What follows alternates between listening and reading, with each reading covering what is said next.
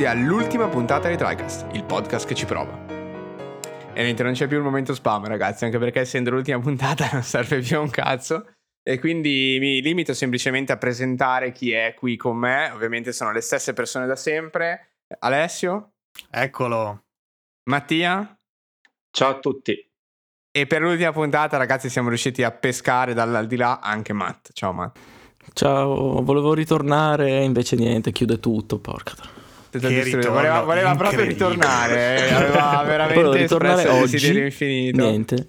Sì, sì, esatto, esatto. Allora, in realtà io, devo essere sincero, non ricordo esattamente bene cosa abbiamo detto eh, quando abbiamo deciso di chiudere il podcast. Eh, Nel senso so che io, sono beh. sicuro che, che, abbiamo avvisato quelli del gruppo Telegram, ma non mi ricordo se avevamo mandato. No, nessuno sa niente. Nessuno sa assolutamente un cazzo. la, gente, la gente aspettava semplicemente la nuova puntata della nuova stagione che avevamo annunciato nell'ultima puntata della stagione precedente, quando ancora non avevamo preso una decisione finale ed eravamo convinti di andare avanti. Eh, ma perché il motivo poi è molto romantico. Non volevamo, cioè, nel momento in cui nei social sarebbe stato ufficiale la chiusura, vuol dire che era davvero successo sì, quello. Sì, invece esatto. abbiamo lasciato, abbiamo temporeggiato, eh, ma vero, chi siamo, eh?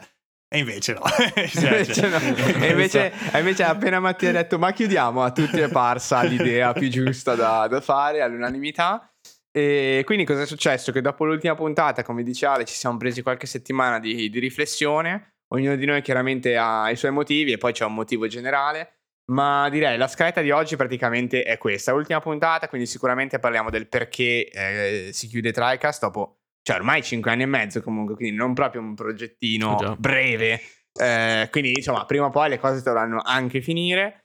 Ehm, poi dopo invece ci eh, abbeveriamo in quello che è stato il 2022 con, le nostre, eh, con i nostri goti, al solito a fine dell'anno, top 3 dei giochi giocati nel 2022 e poi, vabbè, conclusione, ci salutiamo, eh, faremo finta di non piangere e tutte quelle cose che si fanno durante gli AD, che, eh, che solitamente eh, è un po' così, insomma.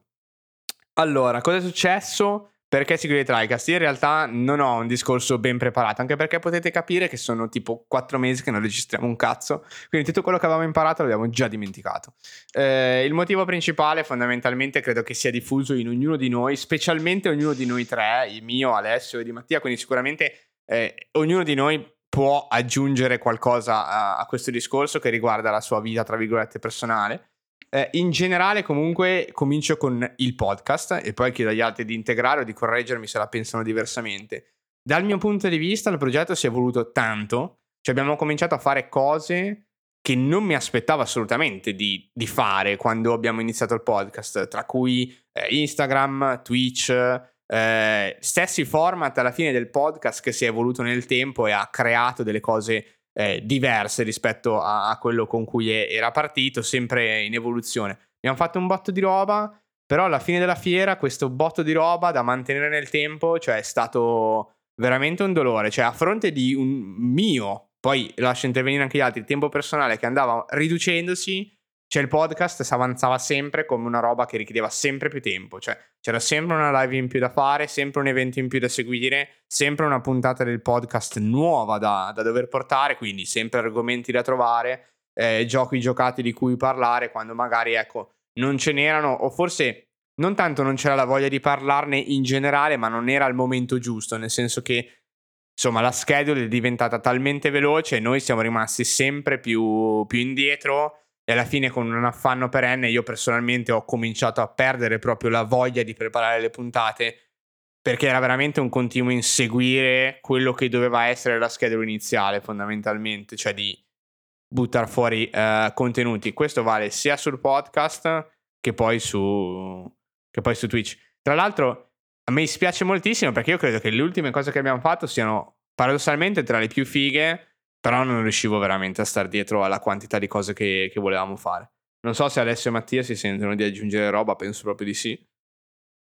Vai, pure, Vai Ale, ah, vado io? Vai, spaccatevi, spaccatevi. allora, La sì, coda. sì, in realtà è stata un po' una decisione di gruppo, ma perché era un qualcosa, come ha detto Eric, di sentito da tutti, ma insomma c'era un po', non la paura, però cercavamo di spingere più in là il momento dell'interruzione dell'attività E infatti poi questa cosa è avvenuta un po' in modo anomalo che appunto come voi ascoltatori saprete sicuramente, avete visto l'ultima puntata su Monster Hunter e poi siamo scomparsi del tutto. Sarebbe anche un po' diciamo causa del prolungare per troppo e quindi magari a un certo punto proprio andare in burnout ed evitare totalmente di registrare puntate, per quanto siamo rimasti comunque attivi e abbiamo avvisato sui nostri canali, però effettivamente non abbiamo mai dato una conclusione eh, in formato podcast, eh, appunto, eccola qui nel mese di dicembre, che alla fine ci sta comunque, però ovviamente è un, eh, diciamo, uno hiatus bello lungo, eh, senza ulteriori, ulteriori avvisi. E in più cosa posso dire? Sì, eh, come detto anche Eric, è la mole di lavoro eh, che si ingrossava sempre di più, eh, il fatto che praticamente ci mancava il tempo per fare bene le cose che volevamo fare. Di conseguenza, come poi ho scritto anch'io nel gruppo quando abbiamo avvisato un po' tutti, che alla fine è il parere comune, eh, un po' sintetizzato sotto forma di messaggio, eh, cioè concludere eh, il podcast, chiudere TriCast, fare quest'ultima puntata finale, ovviamente non è una scelta che facciamo con piacere perché ci divertiamo a non farlo più, eh, però è sicuramente la scelta migliore, nel senso che per noi, per il lavoro che vogliamo mettere eh, nelle cose che facciamo, l'impegno, la voglia, è la scelta migliore, piuttosto che trascinarci magari con sempre meno voglia e peggiorare di conseguenza anche il contenuto che portiamo, eh, perché alla fine sarebbe inutile anche solo per l'impegno messo a quel punto.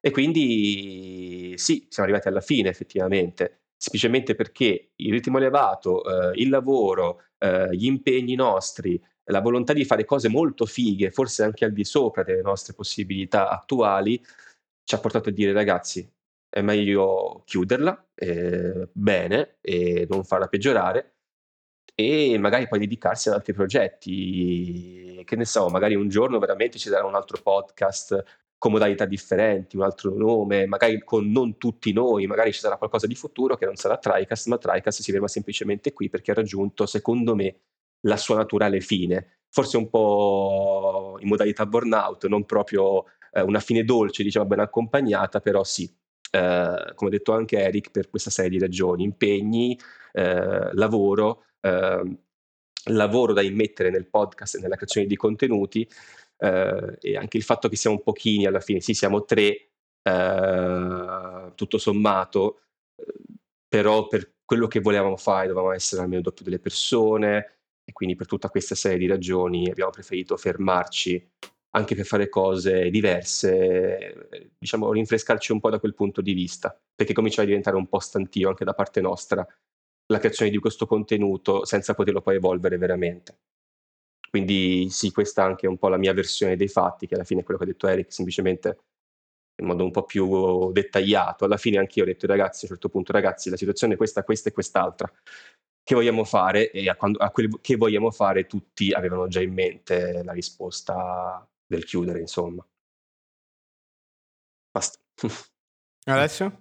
Sì, sì, beh, avete già detto quasi tutto praticamente Volendo aggiungere giusto un, un qualcosa, direi che probabilmente ci siamo ritrovati anche a un certo punto che rispetto agli anni passati, dove bene o male quello che facevamo, anche per dire tra di noi nel nostro gruppo privato, comunque nel gruppo Telegram, eccetera, poi bene o male si rispecchiava nel, nel podcast, cioè comunque c'era un po' tutto un collegamento no, unico di quello che che facevamo, che avevamo voglia di fare, di come seguivamo le cose, di come anche giocavamo le cose. Magari banalmente eravamo anche un po' più su, sul pezzo, su, anche solo per coincidenze, no? Magari banalmente anche solo avendo la console per dire, cosa che magari non avevamo con PS5, no? Banalmente. E, ehm, e quindi a un certo punto cioè, giocavamo magari cose un po' diverse, eh, seguivamo magari anche un po' meno, perché comunque magari dopo un po' uno si stufa anche un po' di più, no? Cambia anche un po' la, la voglia di seguire per forza, o comunque ormai ha seguito talmente tanto, magari proprio anche per passione personale, eh, i siti, eccetera, sempre informato su tutto, che dopo un po' magari ha mollato un po' il tiro e, e volendo fare appunto più cose, cose un po' diverse, eccetera, ci siamo appunto ritrovati come, come hanno già detto Eric e Mattia e, e quindi niente, ci siamo sentiti insomma, sentito il motivo di anche la cosa migliore fosse insomma smettere e via dai senza senza problemi. Sì, abbiamo detto, abbiamo detto, questo è il livello attuale. Ovviamente noi tutti vogliamo andare oltre. Possiamo farlo? Non, non direi che ci riusciamo.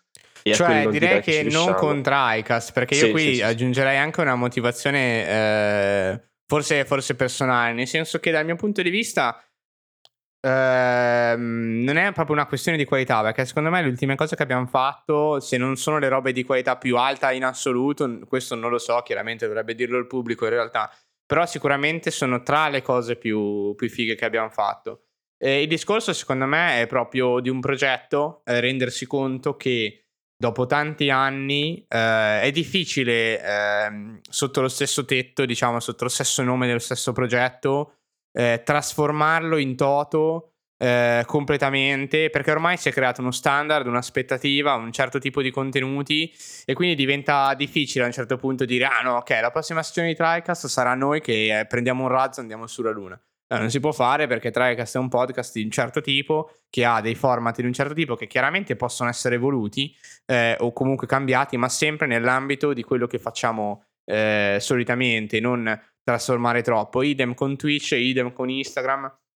Dal mio punto di vista non è proprio un discorso di, di qualità, ma sarebbe stato un discorso, e qui ci aggiungo del personale ovviamente, quindi sicuramente sia Alessio che Mattia possono, eh, possono non essere in accordo. C'era proprio una questione di ritmo. Eh, il ritmo che TriCast richiedeva come progetto è diventato troppo elevato. Eh, in generale, per quanto mi riguarda, eh, mi riaggancio anche al tema no, di vari progetti futuri, non sarebbe nemmeno un problema continuare a fare podcast. Il problema vero è quando il podcast ti chiede due serate al mese per registrare la puntata, poi ti chiede almeno due live eh, al mese, quindi sono quattro serate in totale, poi devi fare due post eh, alla, alla settimana su Instagram, quindi ti va via comunque un'altra serata, dico complessivamente per, uh, per, fare il post. E quindi a quel punto di vista, da, da, quel punto di vista diventava veramente un peso. E detto questo, io dal mio punto di vista, secondo me un nuovo progetto, chiaramente non sto annunciando niente, parlo proprio di quello che sento io, un progetto diverso, un po' più dilatato, eh, con più tempo per pensare magari anche solo agli argomenti e a cosa portare e a come portarlo cioè sarebbe già molto diverso, già molto più fattibile, ma soprattutto avrei più voglia di farlo, perché alla fine è quello il punto, secondo me. Non è neanche tanto fare un conteggio di per sé della tempistica richiesta dal progetto, ma capire se hai voglia di lavorare in quelle condizioni, perché se non hai voglia anche una serata al mese è troppo. Cioè già quando arriva quella serata ti vuoi sparare in culo. Detto questo, eh, non lo so, queste sono le mie opinioni, infatti io lo dico per gli ascoltatori, gli altri non lo sanno, spingerò penso più volte nei prossimi mesi per fare qualcos'altro, eh, che però abbia un ritmo diverso, cioè che non vuol dire fare contenuti peggio o, o meglio di per sé, vuol dire semplicemente avere un ritmo diverso e vedere come può funzionare una roba eh, che è un po' più, forse un po' più tranquilla, un po' più rilassata, ma che porta quello che voglio portare e non la cosa dell'ultimo minuto, eh, che è dell'ultimo minuto perché il minuto scorso era tre minuti fa e io ho avuto tre minuti per pensare a questa cosa qui, no? Eh, per me personalmente è stato questo il problema con TriCast, forse neanche tanto eh, altro, nel senso che alzare la qualità, poi lascio la parola agli altri, alzare la qualità per me significa fare principalmente quello di cui ho veramente voglia di fare. Esattamente come mi sta capitando spesso comunque nel gruppo TriCast su Telegram che è ancora aperto, in cui chiacchieriamo ancora direi abbastanza, e cioè eh, scambiare opinioni sulle news che succedono piuttosto che scrivere una mini recensione dell'ultimo gioco che ho giocato. E mi accorgo che quando arriva quel momento in cui dico cazzo ho giocato sta roba eh, mi va di scriverne o di parlarne con qualcuno. E allora magari spendo anche 25 minuti a scrivere non so il post mini post su, su Instagram eh, lungo 8 righe eccetera. Quello non mi pesa per niente. E da questo, da questo pensiero in realtà nasce la mia volontà assolutamente di fare un altro tipo, un altro tipo di, di progetto che forse non è così trending nel senso che deve un po' lasciarsi alle spalle l'idea di seguire tutto quello che accade, ma che può essere più equilibrato, può avere più equilibrio tra essere sul pezzo e, e parlare della roba di cui ho, ho, voglia di parlare. Perché secondo me, questo ripeto, opinione personale, poi chiudo qui, lascio la parola agli altri, cioè TriCast era diventato troppo stiamo sul pezzo. E pian piano è diventato deleterio, dovevamo sempre fare live di Twitch con le news, dovevamo sempre seguire tutti gli eventi, dobbiamo sempre essere sul pezzo. Alcune cose, addirittura alcuni giochi era. Non dico che li abbiamo giocati per il podcast, questo non è mai successo. Però in generale e la puntata su Death Stranding e Mattia quando finisce Death Stranding eh, Elden Ring ci vogliono tre mesi quando cazzo la facciamo sta puntata su Elden Ring siamo in ritardo e- eccetera eccetera questo tipo di pensiero ha gradualmente distrutto la mia voglia fondamentalmente sì esatto. Eh, nel senso quello che provo un po' anche io io leggermente in maniera differente però come dice anche Eric, non è che abbiamo abbassato la qualità o fatto cose contro voglia per tantissimo tempo, eh, erano più quelle relative magari al social eh, o al posto, alla costruzione grafica del tutto, che comunque prendeva tanto tempo. E alla fine o si concentrava nella mia figura o a volte si divideva, però eh, sicuramente meno di frequente e quindi ha portato un appesantimento anche mia, dal mio lato, insomma. Eh, ma perché semplicemente volevo metterci io quella, quell'impegno, giustamente nessuno mi ha costretto mai a fare niente. Stiamo divagando su, su altre cose, semplicemente come dice anche Eric, è diventato una cosa che non, non, non era più il nostro modo di esprimerci al meglio, semplicemente, non era più il nostro modo preferito di esprimerci, che incominciava a pesare, che ovviamente anche andando avanti semplicemente con la vita, incominciava a collimare sempre di più anche con altre cose e prima di abbassare la qualità prima di scocciarci definitivamente, che è una cosa che può accadere, eh, non è detto che qualsiasi progetto debba protrarsi all'infinito, abbiamo deciso di fermarci perché è proprio stata una risposta che è venuta naturale a tutti, perché è semplicemente arrivato il momento, l'abbiamo tutti sentito e, ed è andata così. Siamo fermati, diciamo, in modo un po' brusco, ora siamo qui a concludere tutto e basta. Eh, in realtà è molto semplice il discorso, il discorso è questo, semplicemente il podcast TriCast, per come è diventato, non era più il nostro modo preferito di esprimerci, come ha detto anche Eric, infatti la cosa poi si potrà evolvere anche in futuro in altre eh, come dire, realtà o progetti o quant'altro, ma ovviamente neanche io. Stiamo teaserando una quantità no, di roba, no. ragazzi, che assolutamente eh, non ma, esiste. Ma infatti, comunque, infatti, eh. infatti mi, piace, mi, piace, molto questa discussione perché pensavo di essere l'unico, avevo questa impressione, ovviamente, evidentemente sbagliata, eh, del fatto di essere l'unico a voler fare ancora determinate cose Invece entro in questa puntata e, scopro che non è propriamente così, almeno da parte di Mattia è già la quarta volta. Sì, sì, ma non dico di... niente, non dico niente. Ma però... per dire che ovviamente la, voglia ci rimane sempre di fare questo genere di discussioni perché alla fine è anche così che è partito Tricast. Ok, io non c'ero ancora, ma mi sono unito per gli stessi motivi. Beh, sei arrivato poco dopo, sì. sì. sì. Alla fine, diciamo, nel, nel, nel, nell'ordine delle cose, della lunghezza totale del progetto, cioè Mattia è come se ci fosse sempre stato, cioè manca delle prime 17 puntate, che tra l'altro sono quelle che sicuramente fanno più cagare e che erano quelle cioè, con meno eh, struttura possibile e immaginabile. Quindi, cioè, assolutamente direi che il discorso di Mattia entrato dopo non è, non è più valido, ecco, nel senso che Mattia cioè, come se, fosse, come se ci fosse da sempre praticamente dopo 104 puntate direi che e quindi sì, è così. È come se ci fosse qui. Il podcast è nato perché volevamo parlare di videogiochi assieme, in uh, compagnia.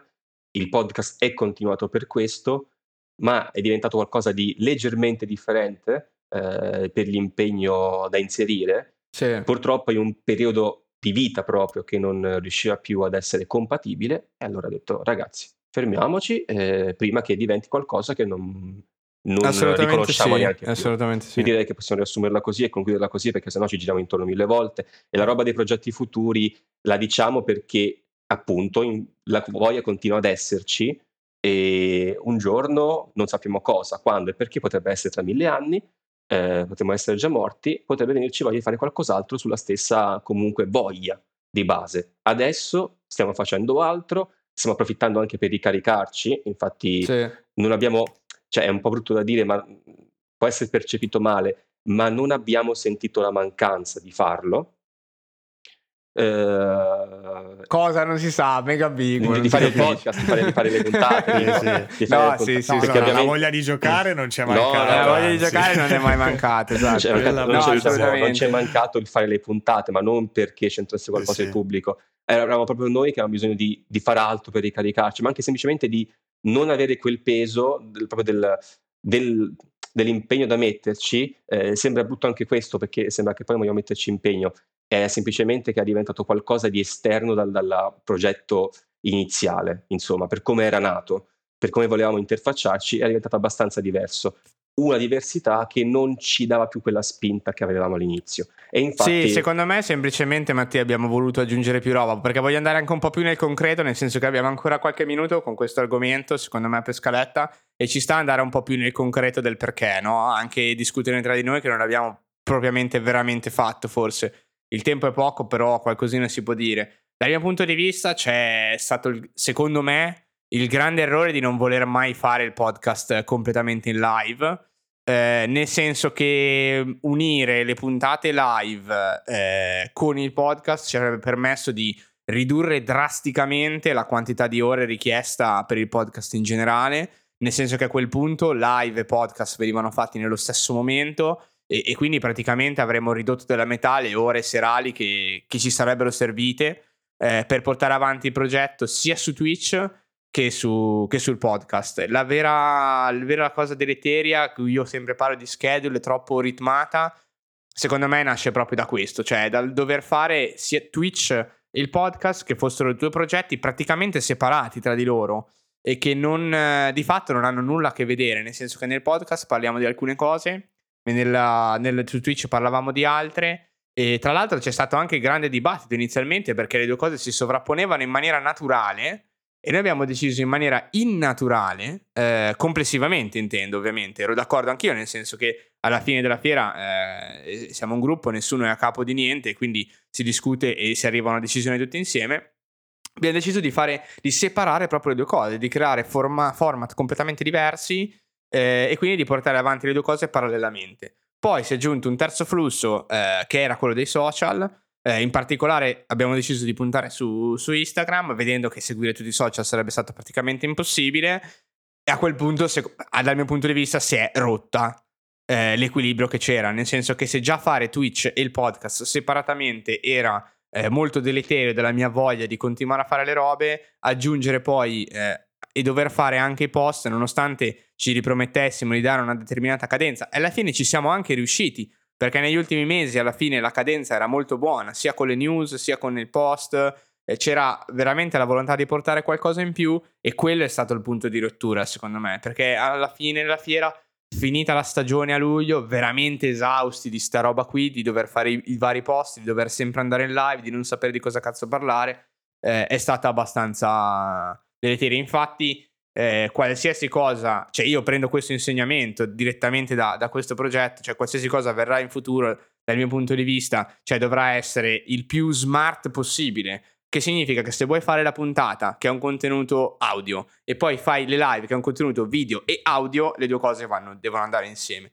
cioè fare poco contenuto, tra virgolette, ma eh, ben, meglio pensato. Ecco, invece di fare quattro format diversi, ne fai due e li raffini a manetta proprio. Così ti richiedono la metà del tempo ed è comunque un tempo meglio speso e sei libero la maggior parte del tuo tempo per pensare a fare quel contenuto. Dal mio punto di vista abbiamo diramato troppo, cioè c'era troppa roba a cui star dietro e alla fine venivano fuori delle cose che erano di qualità anche insoddisfacenti perché fatti velocemente, perché non c'era il tempo libero ovviamente di, di, di, di tutto.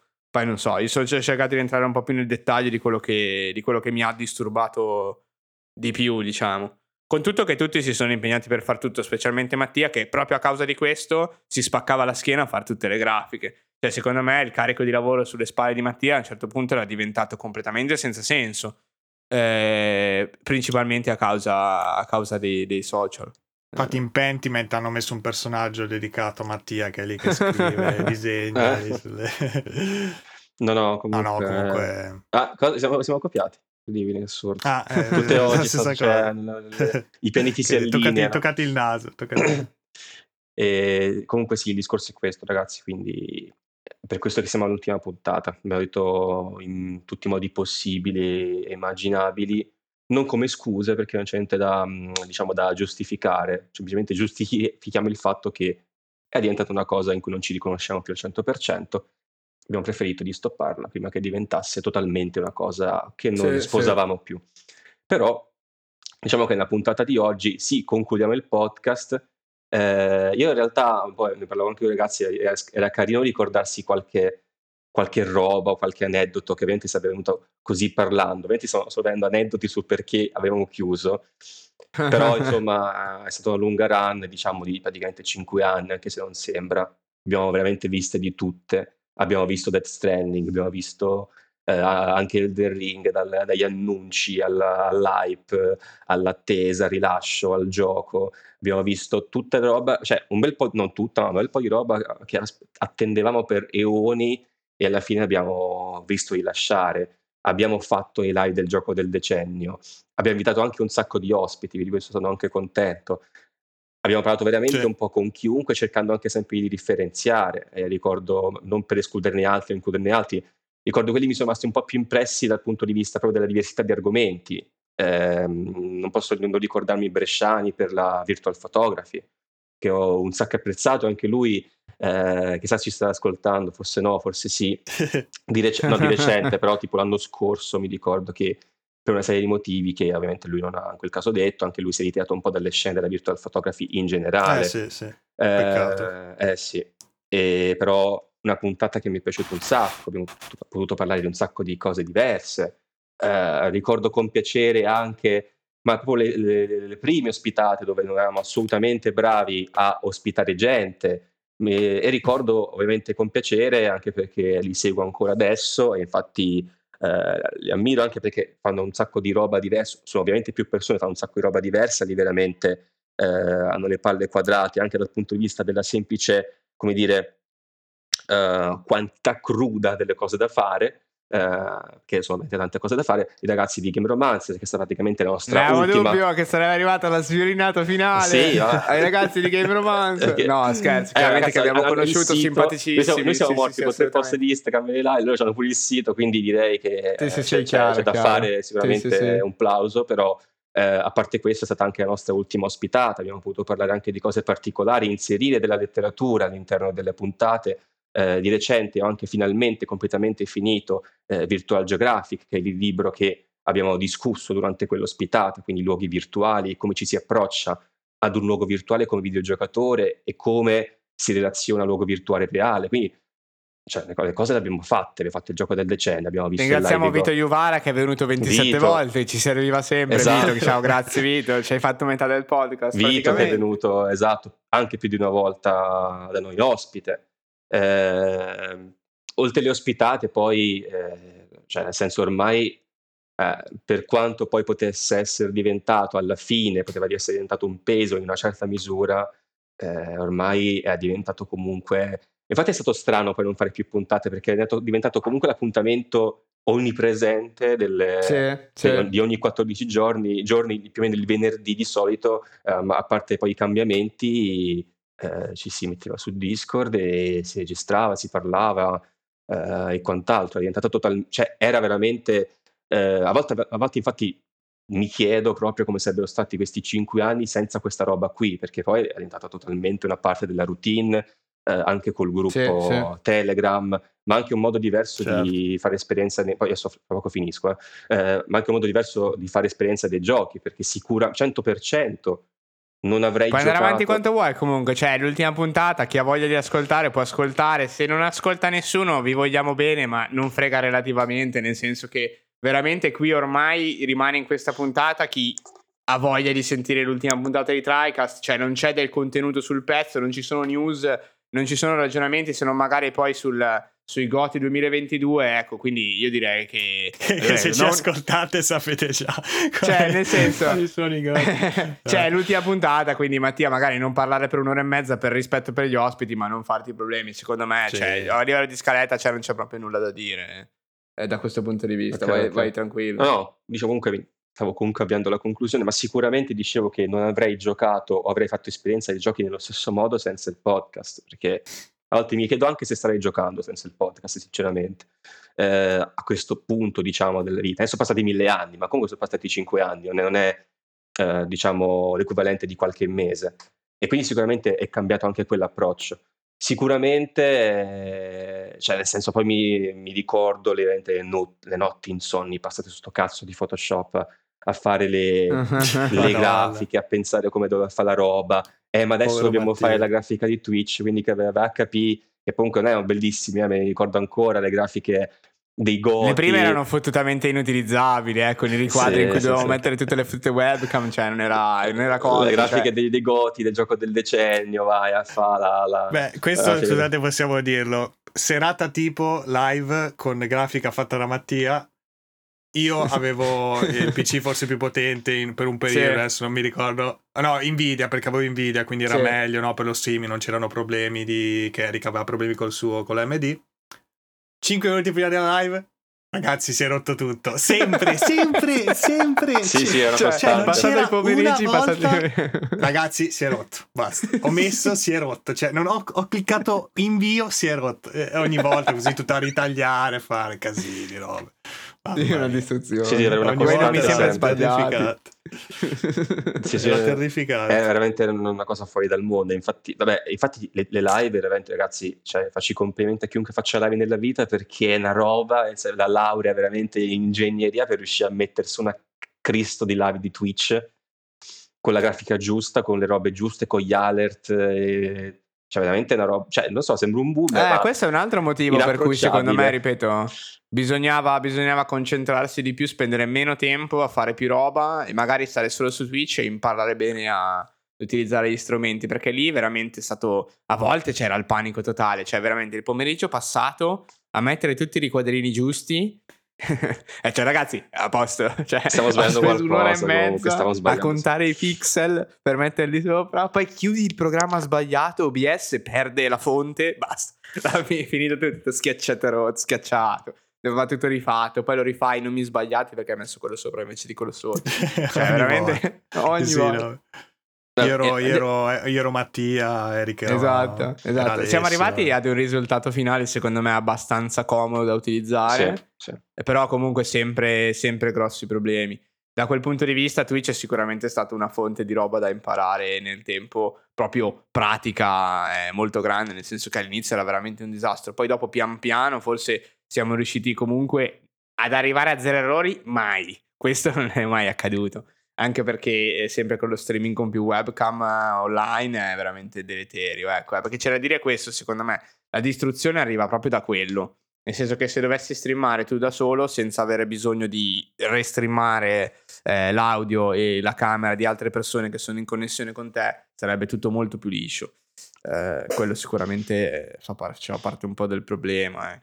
Comunque è stata una grande palestra il podcast per tante cose, per sì. organizzarci, per come, però, come dire, anche relazionarsi con persone diverse, alla fine anche nel gruppo Telegram, non è che abbiamo i milioni di persone, ma cioè, comunque una cinquantina nel corso degli anni di persone diverse le abbiamo approcciate, abbiamo parlato, chi è rimasto, chi no. Ehm, come, poi anche dal punto di vista proprio del comunicare eh, il podcast stesso è stato sicuramente un, un'esperienza super interessante, eh, rispettare le tempistiche, cosa che abbiamo raramente fatto per bene, ma ci stavamo arrivando. Eh eh, cercare di non fare discorsi che non si concludono mai, eh, cercare di tenere comunque un ritmo anche nella discussione, cosa che non è che abbiamo raggiunto definitiv- definitivamente al 100%, ci vogliono anni ancora per imparare una vita di esperienza davanti, ma sicuramente rispetto a non farlo proprio è stata una roba super interessante e che comunque ha coinvolto ciò che, di cui vogliamo parlare, anche perché poi nel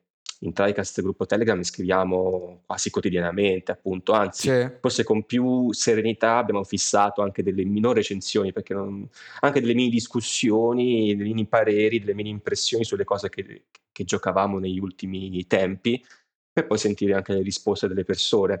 Quindi, ehm, diciamo adesso eh, ricordi particolari, posso ricordare anche le conferenze seguite insieme, eh, Eric che praticamente impediva di parlare a chiunque, se no diventava un bordello. Sì, sì, nati, nati. Eh, no, niente, non si può parlare, ragazzi, perché se siete avanti a me di tre secondi e voi fate i versetti prima che io vedo la roba. Remedy, raga, remedy. Oh, porco... E via così. Ma infatti, secondo me, ripeto, tra le cose più divertenti che abbiamo fatto... c'era proprio seguire gli eventi in live eh, con la chat e tutto, per quanto comunque il canale Twitch di Tricast non sia mai stato un canale da numeroni, però è stato forse tra le cose più, più divertenti che, che, abbiamo messo in piedi e dal mio punto di vista più naturali. Perché se, se, io il mio discorso ritorna sempre lì, no? Cioè proporre dei contenuti che sono naturali per te da fare e quindi meno percepiti meno pesante possibile, le live degli eventi sono sempre state abbastanza fighe. Eh, è vero che fare le tre cioè, è veramente un'uccisione assurda perché devi stare un botto di ore lì, però ecco, quelle sono ore che faresti comunque lì. Eh, stare davanti alla webcam non è esattamente la stessa cosa che stare da soli, diciamo, a guardarcela insieme. Eh, però ecco, quello veramente era un contenuto secondo me che si mappava perfettamente su quello che avremmo fatto normalmente. E quindi, nonostante erano veramente ore, ore, ore, ore di live eh, in pochissimi giorni, eh, comunque passavano via relativamente lisce rispetto alla quantità e alla mole di contenuto che ne veniva fuori.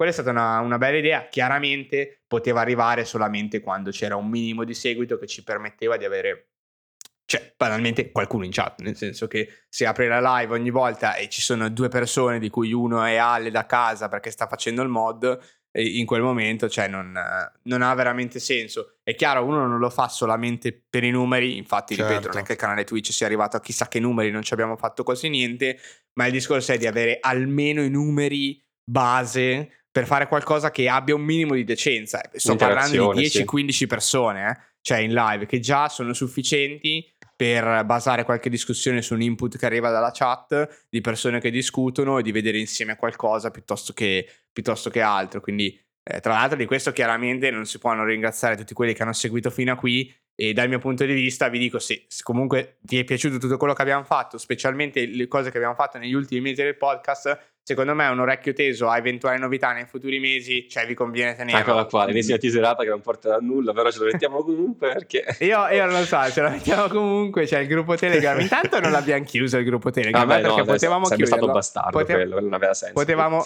Eh beh, però, però cioè, uno potrebbe anche chiedersi che senso ha il gruppo Telegram di TriCast. Eh, ha senza il senso, che... no, eh, appunto, come dicevo prima, ha il senso perché il gruppo TriCast è proprio quella roba ehm, core che volevamo far fin dall'inizio, che rimane, permane, non scompare e che è proprio il cuore della discussione che non portiamo solo in podcast di noi, ma con le altre persone con cui appunto vogliamo discutere. Quindi quello è fatto per rimanere, come ho scritto. Sto teaserando nuovi progetti, sto teaserando nuovi progetti. Eh, quello rimarrà, no, quello rimarrà e basta perché poi il cuore di ciò che facciamo ragazzi.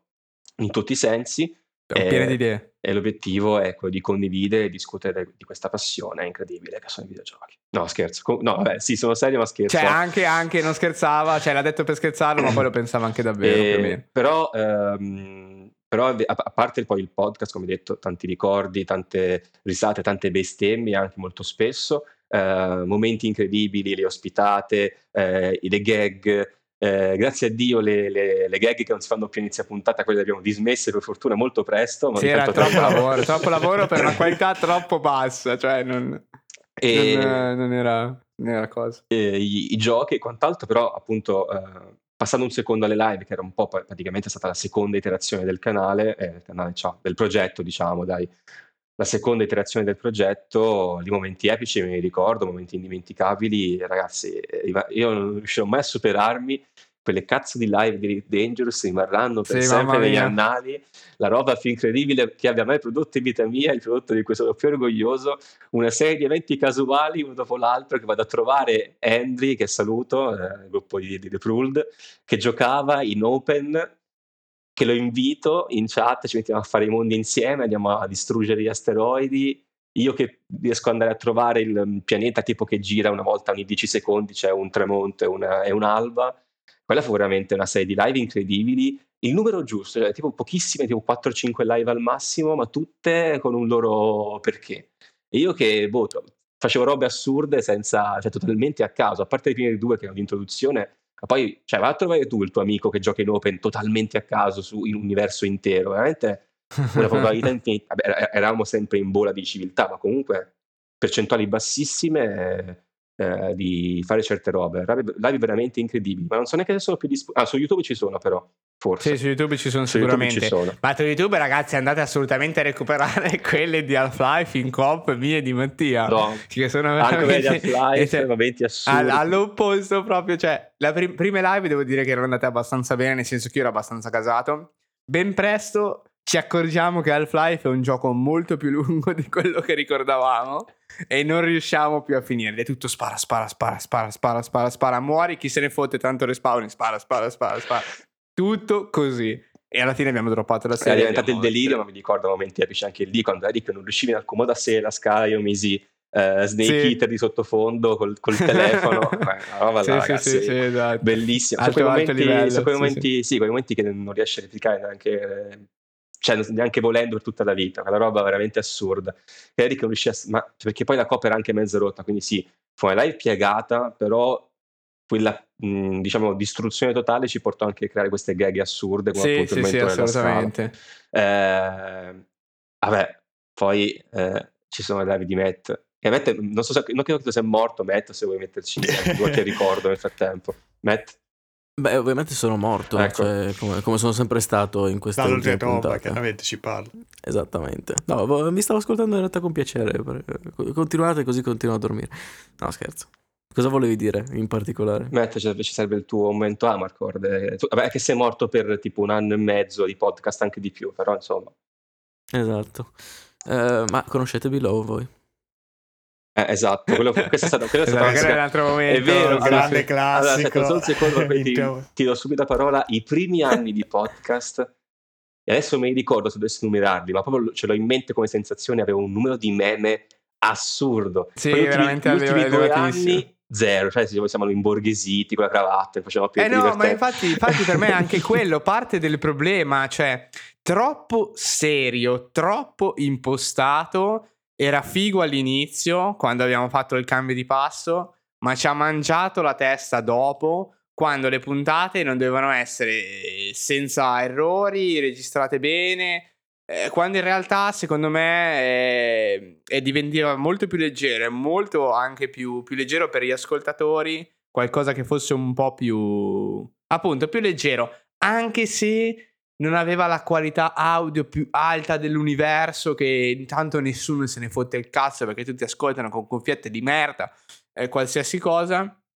Quello è un altro secondo me un altro contenzioso forte cioè troppa attenzione al micro dettaglio al voler fare tutto perfetto e, e ci siamo fatti passare forse sopra la testa il fatto che la nostra voglia di fare il progetto in generale stava pian piano svanendo, ma continuavamo a mettere dentro a questa perfezione, diciamo, tecnica, tra virgolette, eh, sia della qualità della registrazione audio, sia della qualità degli argomenti, eh, tro- troppo, troppo fuoco, cioè andava tutto lì e poi alla fine forse si è persa quella, quella, tipologia, tra virgolette, di, di libertà e di freschezza che invece prima c'era tanto e accadevano robe completamente senso. E forse prima giocavamo anche un po' di più insieme, cioè non sono, fanno parte del podcast eh, questi momenti, ma cioè mai più potrò io potrò scordarmi le giocate su The Division 1 con la Division, dove praticamente c'erano delle serate di solo risate per sta cazzo di Division, che c'era il meme che fossero dei deficienti. Cioè, per dire, no? Tutta quella cosa eh, di forse di, di stare un po' più assieme, quindi di far...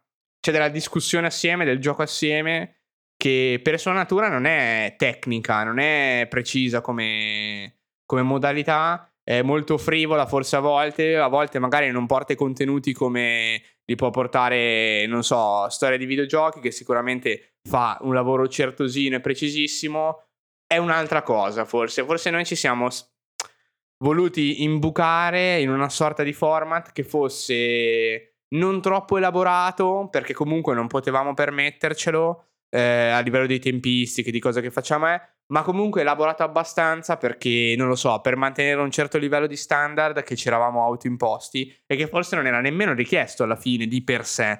Eh, non so, c'è questa, perché secondo me poi le cose che ci hanno portato poi più ascolti non è stato quello, ma sono state le ospitate, eh, sono state seguire determinati eventi, cose che potevano essere fatte a prescindere dal cercare di portare il podcast su un presupposto livello di qualità maggiore che poi abbiamo raggiunto, non abbiamo raggiunto, in realtà appunto non abbiamo avuto per questo motivo un riscontro grandissimo dal punto di vista di ascolti e lì un pochino anche, parlo a livello personale, un pochino la frustrazione di mettere così tanta energia in qualcosa che poi di per sé non cresce tanto. Non per questo aspetto, perché poi in realtà è cresciuto evidentemente per altri, per altre cose che abbiamo deciso di, di fare. Questa è un'altra postilla che, che mi è venuta in mente sì, adesso sì. che aggiungo.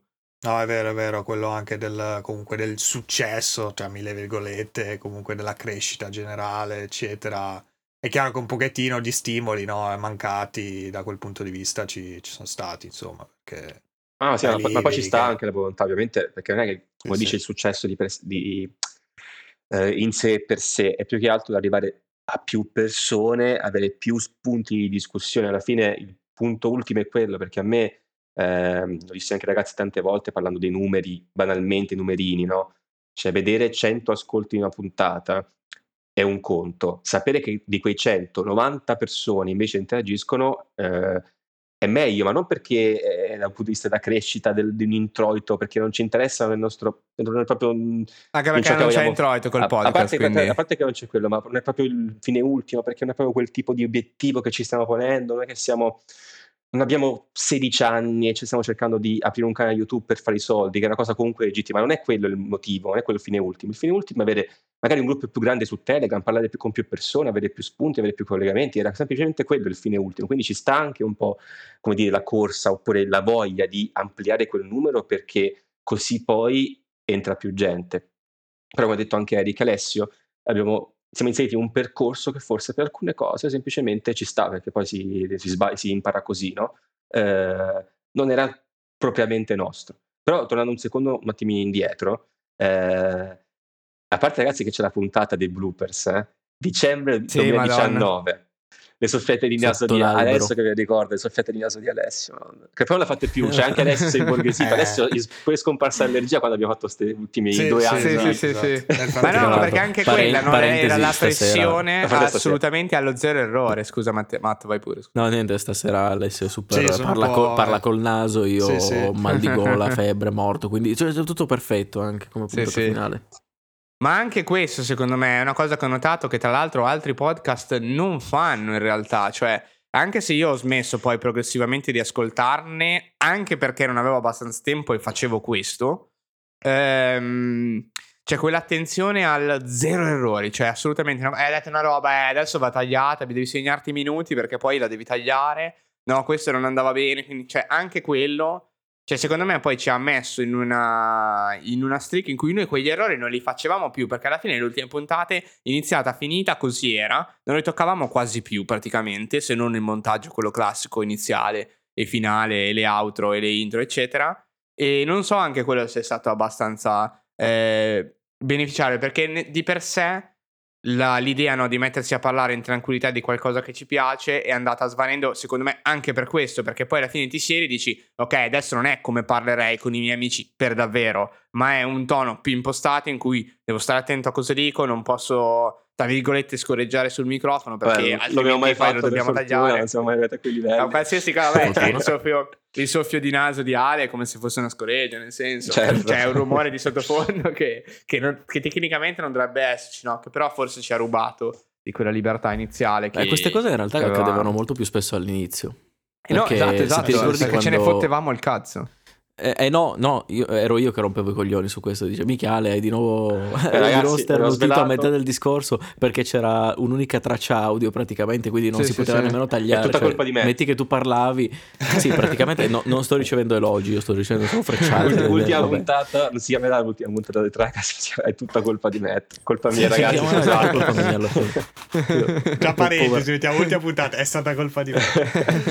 allora, adesso Poveraccio me pure che ci ho perso Beh, non chiudo puntata puntata finché non sento un tuo aneddoto del passato. Perché comunque alla fine, cioè, sì, eh, tu esatto. manchi a due anni sostanzialmente, un mese più, un mese meno.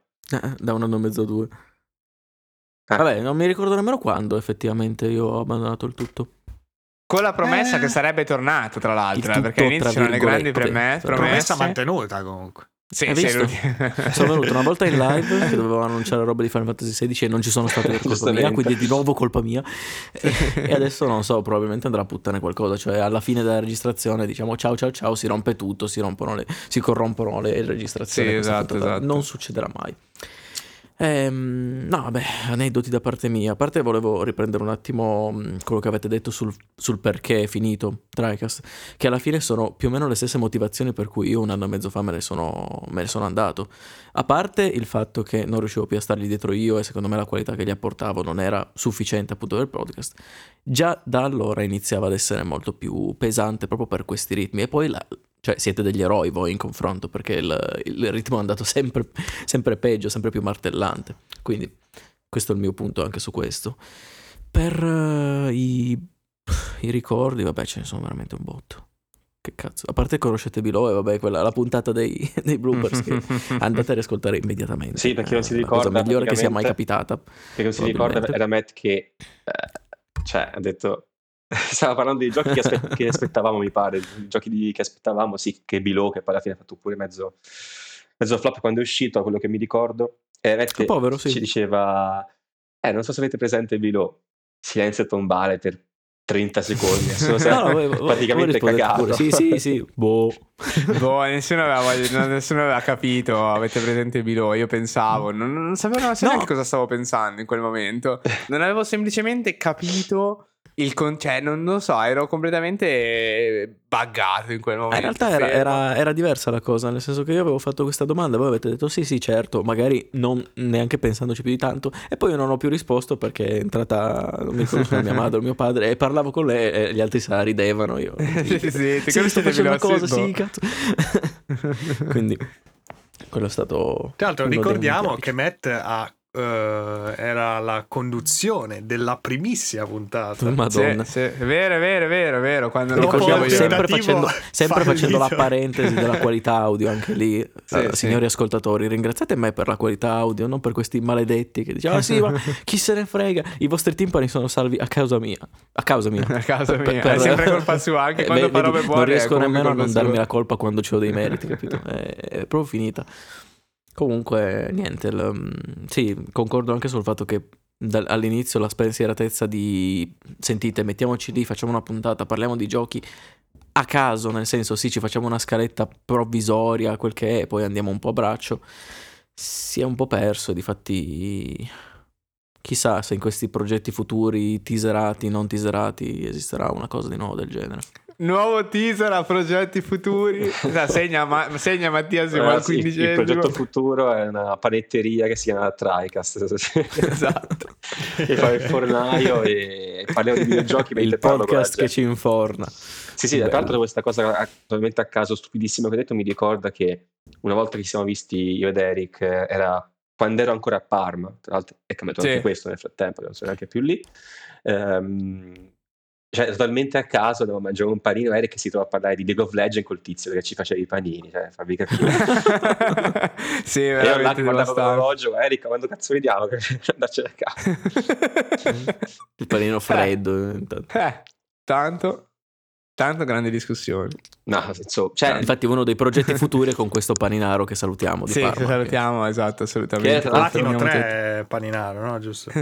Cosa? È Platino 3, dico. Ma no, ah, sì, sì, sì, era chiaramente più forte di me. pare che giocava lui da qualche parte, o sbaglio? Era in, un, era in un team una volta. Ti disse? Eh, sì, sì, sì, perché era legata più al discorso proprio di sports. Eh, cioè che lui aveva fatto parte di un team e ora ne organizzava di fatto. O faceva parte dell'organizzazione. Quindi ci siamo messi un po' a parlare di, delle modalità, no? Di questi... Che appunto era un po' più in, la discussione sugli sports in sé le modalità piuttosto che non, cioè il gioco proprio League of Legends, cioè quale champion giochi, cosa fai, eccetera. Sì, completamente assurda come, come roba, cioè veramente. Sono ovunque e i giocatori di League of Legends hanno le cellule nascoste, peggio di quelle di, Ale, di Halo. E via. Ale. Ma veramente assurdo. Le cellule di Ale sono un po' tutti noi da quando lo conosciamo praticamente. assurdo, veramente. E, e sì, e questo tra, tra i grandi ricordi perché alla fine della fiera c'è questo dettaglio che potrebbe non essere chiarissimo ovviamente a chi ascolta e basta. Eh, cioè io, Ale, Matt, Mattia, non... cioè fisicamente parlando ci siamo conosciuti su internet, quindi non... cioè i momenti in cui eh, ci siamo visti eh, abbiamo organizzato di fare cose insieme. Eh, solo una volta è successo per il podcast. In realtà, quando siamo andati in montagna da Matte è stato fighissimo. Come è finita poi per il podcast? Malissimo. Ora cosa facciamo questa puntata? Allora, eh, non so. Mi raccomando, ci organizziamo. Dai, parliamo un po' della stagione. Sì, Z- sì, zero, zero, totale, zero totale. totale. Però c'è dato l'opportunità Ed di recuperare sulla PlayStation 4 di Matte, l'unica PlayStation 4 al mondo con ancora la demo di PT installata. Cazzo, è vero. Esatto. E abbiamo abbiamo giocato a PT, io mi sono cagato addosso che neanche avevo il pad in mano. Intenso. E... È veramente intenso. Esatto. No, per dire questo, cioè che le modalità con cui noi, i motivi per cui noi ci siamo incontrati, poi alla fine, secondo me, sono veramente relativi al podcast, anche se poi gli eventi di per sé, come Luke, eccetera, non erano strettamente parlando per il podcast, ma sicuramente il fatto di parlare di videogiochi spesso insieme ha creato poi sicuramente eh, attenzione per gli eventi e quelli a cui potevamo andare poi siamo andati, poi vabbè è arrivato il covid eccetera, quindi gli ultimi due anni sono stati sicuramente piagati anche da questa roba qui eh, per tutti quanti. Però ecco, ci siamo incontrati sicuramente grazie al podcast, cioè senza il podcast non ci saremmo incontrati così probabilmente, eh, magari ci saremmo visti da qualche parte comunque in, ambi- in diversi ambiti, però ecco sicuramente ci siamo avvicinati anche per quello. Ragazzi, sì, eravamo già nei gruppi comunque insieme prima di fare Sì, assolutamente. In, un luogo sì, sì, ameno, stato... dire, in un luogo ameno. Sì, sì, sì. e quindi, quindi, questo è un bel dettaglio, secondo me è una bella... Una bella... Ah, cioè, un bel aneddoto generale da dire, insomma, non, sì, è, sì, non è, scontato per chi, per chi, ascolta, nel senso che chi ascolta chiaramente si immagina che, che probabilmente ci conosciamo eh, dal vivo, diciamo, per davvero e ci vediamo tutti i giorni o ci siamo visti tutti i giorni per un certo periodo e poi abbiamo iniziato a rifare qualcosa. Ma a fare qualcosa, in realtà no. Eh, in realtà proprio no. E detto questo, se non abbiamo altro da dire cosa riguardo, da dire, eh? cosa da dire vai, vai pure, allora, vai pure. di tutto, cioè in realtà no, è, è che vorrei fare solo una cosa alla mia vita, riguardante il podcast. Chiunque sia stato, anche me stesso quindi, chiunque sia stato ad aver partorito per la primissima volta l'idea, io voglio tornare indietro nel tempo e uccidere, uccidere sul posto chi ha avuto Chissà l'idea... perché mi sento già in colpa. No, no, no, chi ha avuto l'idea di eh, chiamare l'ipotetica seconda stagione di Tricast, Tricast Text che mi ha piagato. Eccomi. quel titolo Eccomi. mi ha piagato. È qua, è qua lo sappiamo eh. chi ha avuto la idea chiar- di chiamare TriCast Next perché è uscito quella cazzo di espansione di No Man's Sky che si chiamava Next e ci sembrò una buona idea chiamare Next la seconda stagione. E ci ha fottuto completamente il naming per sempre sta roba. Sì, io sì, l'unica cosa che vorrei fare ripetere, è tornare indietro nella culla non modificate il nome del podcast mai per nessuna ragione. Non serve a niente non serve veramente a nulla e soprattutto, anche se con Next c'è stata la ripartenza del No Man's Sky, non è detto che quindi ci sia esatto. anche la ripartenza del podcast.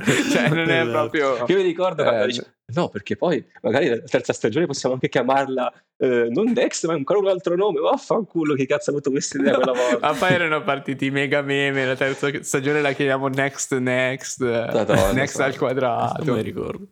Infatti, infatti no, cui sono contento sì. che le ultime puntate sono state un po' il ritorno alla forma con tracks, nome, sì, titolo, sì, basta. Ah, basta, finisce qui. Assolutamente. Seconda, andiamo alla seconda puntata, seconda parte della puntata. Sì, ah, l'ultimissima, questa è l'ultimissima cosa. Oh mamma. Vai, vai. Quando abbiamo dovuto pensare alle fottutissime grafiche e ai premi per i cazzo di Goti in live no, e i giochi del decennio, i TriCast Points, li concede i TriCast Points, va a mettere i punti, vai a pensare di quali premi possono essere richiesti. Madonna ragazzi, non ci avete idea, perché poi un marasma di idee confuse, altre cose da fare, cioè veramente. No, troppa roba, stato, troppa roba. Ed è stato tutto inutile perché tanto vinceva sempre Zesco, quindi non è che bisognava fare tante sì, robe strane. Zesco che quest'anno non vincerà, ma solamente perché non ci saranno allora, i gol Zesco, se tu stai ascoltando modalità. questa puntata, facciamo la top 3 quest'anno, non la top 5. Ma, ma no, ma infatti... Se, segnati su un foglietto esatto. prima di esatto. ascoltare le cose e poi ce lo, ce lo, esatto, poi ce lo, mandi. Ce lo consegni. Glielo scriviamo poi, dici un po' i gol eh, secondo dai, te. Esatto, esatto. Facciamo così. Ma passiamo e... al cuore della puntata. Passiamo al cuore della puntata, dopo un'ora di registrazione. Ehm, seconda parte della puntata, come ho teaserato all'inizio, in realtà ci sono i nostri goti del 2022. Hanno fiacco per me, io già ve lo dico. Hanno veramente fiacco, ho fatto la lista, sono veramente scontento con la complessità. Ovviamente, poi ci sono dei picchi importanti, ma eh, con la complessità delle cose del 2022. I nostri goti ma io direi di partire prima con le honorable mentions, se vi va. Proprio ah, sparate... Sì, dai, poi facciamo la top 3 alla fine. Voi cosa dite? Mm. Io l'avrei fatta tra 3? la seconda e la prima, però ci sta anche così, dai. Ci sta. È un po'... Ma tanto la prima è palese per tutti quanti, cioè la cosa che eh, c'è so, meno era per assoluto di, è per la un po di pausa, un po' di pausa. A parte io con... Eh, siccome non, ho, non, ho, non sento abbastanza opposizione dall'altra parte, parte con le honorable mentions. Facciamo così. Vai. Ne faccio tre, ma veramente veloci, cioè uno dopo l'altro, pam pam pam, li nomino e vi dico perché secondo me sono giochi assolutamente da giocare. Sì, sì, ma deve essere così. Eh, allora, il primo sicuramente... Aspetta, aspetta, però, cioè, la precisazione è sempre d'obbligo, sono giochi che abbiamo giocato da dicembre 2022 a dicembre sparate, scusa, 2021, 21, ci siamo andati indietro nel 2022. Ah, sì, potrebbero essere giochi Giochi non usciti nel 2022 Esatto, per forza, esatto. roba che abbiamo giocato nel 2022. Grazie Esatto. Farenz per questo Eh, esatto, differenziare a memoria questa Esatto. precisazione, se no poi la gente magari si confonde e ci sta. Eh, prima, prima menzione d'onore, sicuramente Monster Hunter Rise Sunbreak, l'espansione. Non spenderò nessuna parola, ragazzi. Monster Hunter è fighissimo su Switch. Ci abbiamo giocato veramente tante ore. Non quanto su World. È mancato forse l'appiglio. Ce l'abbiamo preso nel culo comprando la versione Switch perché poi dopo non c'era il cross save per andare su PC. E, non avevamo voglia di fare come abbiamo fatto per World, Che di rigiocarci tutta l'espansione base. Ma ricordiamo un'altra volta che Capcom ha fatto il sondaggio. No, Oh, veramente, ragazzi, guarda. Non volete il cross save? E tutti, Tutti. sì, sì, sì, sì, dai, sì, cazzo. sì. Eh, mi dispiace, no, non si può fare, eh, niente, non lo facciamo. Chissà chi Mamma è che ha avuto l'idea, chi è che ha avuto l'idea di fare il sondaggio sapendo che non avrebbero implementato. Cioè, incredibile, questa cosa è veramente- incredibile, incredibile. Veramente assurda. Poi, e quindi Monster Hunter Rise Sunbreak veramente comunque un gioco, cioè, se non sapete cos'è Monster Hunter a questo punto, cioè, va veramente siete vivete sotto i sassi. Sì, non, Eh, una, non una eccola banale la cheat espansione poi. che tutti aspettavamo. No, esatto, l'espansione è solita di Monster mega Hunter. quindi- enorme, esatto. c'è un nuovo gioco veramente. ah, Esattamente. Proprio a livelli di Iceborne, ma anche qualcosina in più forse, visto tutta la roba che hanno aggiunto. Veramente, veramente. Con un supporto poi, io direi, post lancio più, forse Sì, ancora più sì, sì, ferro che su migliore, World. sì, sì, veramente migliore, con contenuti mensili di peso proprio, cioè roba che ribalta l'endgame del gioco e lo porta avanti. Veramente, veramente ben fatto eh, e, e ben mantenuto. Seconda honorable mention, in realtà ne ho sette ragazzi, perché poi c'è l'altro giro. Eh, League of Legends, League of Legends, ragazzi. Allora, voi sempre ancora questo League of Legends, ma cosa fai ancora giochi? In realtà, quest'anno ci ho giocato pochissimo. È, più la, la mia, la mia honorable mention è più legata all'atmosfera di League of Legends, agli sports in generale. Ho seguito nella prima metà dell'anno eh, quelli che erano fondamentalmente i campionati europei e poi dopo eh, i campionati mondiali in due fasi. È stato veramente una figata. Ho giocato anche, eh, però un po' meno rispetto all'anno scorso e poi ho lasciato definitivamente perché mi sono reso conto che dopo averci giocato un po' seriamente la quantità di tempo che richiede per arrivare a un livello mediamente decente è molto alta. Non è impossibile arrivarci, però bisogna chiedersi se ha senso spendere così tanto tempo per, per arrivarci. La risposta chiaramente è dentro di voi. Ehm, io ho deciso che oltre un certo livello gold arrivare a platino 4 mi sarebbe costata la vita e non avevo voglia di spenderla facendo così. Il gioco di per sé è fighissimo e l'ambiente di per sé è veramente di alto livello. Cioè, se capite la teoria del gioco e guardate le partite dei pro player, c'è veramente da, da farsi venire dei piccoli orgasmi spesso. Poi, terza honorable mention, eh, arriva sicuramente per, a Dusk. Eh, Dusk che è un indie, fondamentalmente un Doom-esque, eh, quindi uno sparatutto in prima persona, velocissimo, frenetico, bella musica, eh, molto retro, eh, praticamente costruito sulla falsa riga di quello che è la grafica PlayStation 1, chiaramente con tutte le migliorie, frame rate, la responsabilità dei comandi che potete immaginare in un indie odierno, veramente molto molto molto bello, cioè dal primo minuto all'ultimo minuto questi cazzo di livelli con un'atmosfera veramente spettacolare e si lascia giocare con una freneticità, è un mini Doom, è un mini Doom PS1 eh, con questi livelli molto arcade, c'è proprio il livello da prendere e battere con tutti i suoi achievement possibili e immaginabili, molto molto bello, se siete amanti degli shooter alla Doom eh, niente, giocatevi Dusk perché ne vale assolutamente la pena. E poi assolutamente anche lì pieno di tutte quelle che sono le strategie, un po' alla, alla Quake, eccetera, no? Del, del varie bunny hop, eccetera. Qui poi puoi imparare, puoi migliorare le tempistiche, le speedrun. Cioè, c'è veramente dietro un mondo fighissimo. Le speedrun di sto gioco sono completamente fuori di testa. La gente che salta, prende velocità, salta interi livelli mentre spara sotto per colpire i, i, i checkpoint, eccetera. C'è una roba completamente senza senso. Giocatelo perché ne vale assolutamente la pena. Uno degli indie più belli di cui che ho giocato quest'anno, sicuramente. Lascio a qualcun altro le sue honorable mention. Ale, Vado vai. io, così... No, va adesso- Mattia, va Mattia, scherzavo, va Mattia, va Mattia. No, perché, perché adesso adesso esce Alessio. No, vai Mattia, dico vai Alessio, perché come al solito, quindi stavolta prendo Eh. iniziativa. Allora, eh, Ah, fanculo. vai. Oh! Tra l'altro, mentre Eric interveniva, sì, siamo all'ultima puntata, chi se ne fotte. Eh, ho detto a Matt che forse dovrebbe bestemmiare con le mie tracce audio perché quando parlate sento, vedo proprio il livello che si muove, quindi chissà che cosa sentirà nelle tracce audio. Ragazzi, tanto chi se ne fotte della qualità, audio, Esatto, ragazzi, ragazzi, è eh, lo so l'ultima puntata deve essere sistemata perfettamente lato tecnico, ma anche stavolta il mondo è contro di noi perché non ho più trovato dei viti del microfono. E non lo posso, tenere, non lo posso tenere in mano perché si disconnette sembra una scusa sembra una scusa alla The Sims tipo devo fare accompagnare l'ombrello perché c'è una giornata di sole cioè, che cazzo vuol dire?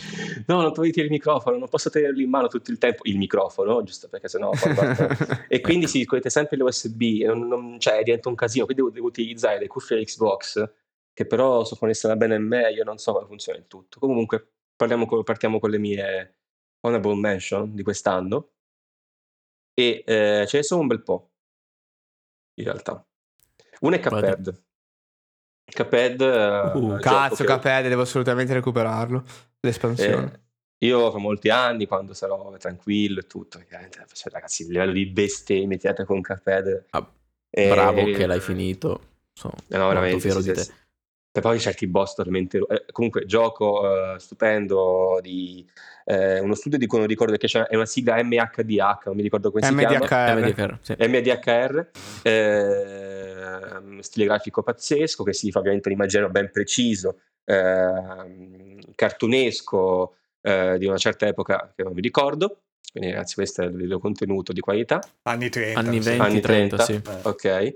Eh, sì, perché poi sono quelle piccole chicche, eh, tipo è un, è un, gioco misto tra il run and gun, quindi per chi non sapesse banalmente un Metal Slug, e eh, una boss rush, dove sostanzialmente devi, non boss rush, però un, un boss dopo l'altro, sostanzialmente a stage separati, dove devi affrontare vari boss che hanno ovviamente tutti eh, moveset unici, eh, strategie particolari, puoi anche cambiare le armi che usi, i poteri da poter uh, uh, utilizzare, le abilità e quant'altro per affrontare.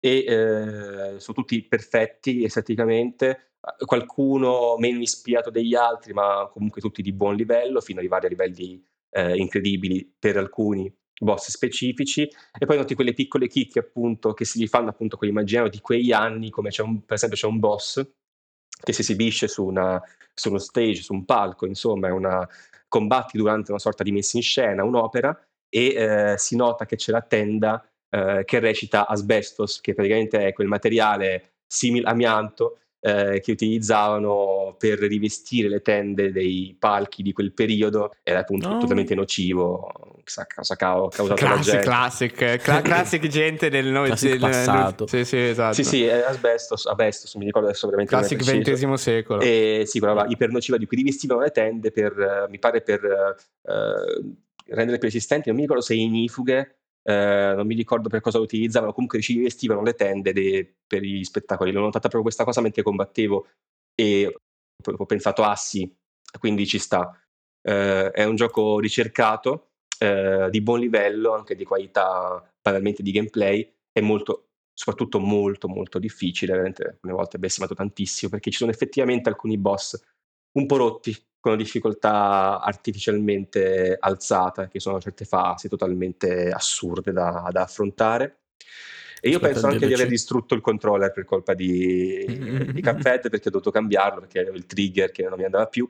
Però ho cambiato anche eh, schema di comandi, mi sono trovato molto meglio dal momento in cui utilizzavo i trigger piuttosto che i pulsanti per fare alcune azioni. Quindi Cuphead rientra nel mio honorable mention, eh, ma l'avrei messo forse al quarto posto se avessimo fatto una top 5 per dire dei giochi dell'anno.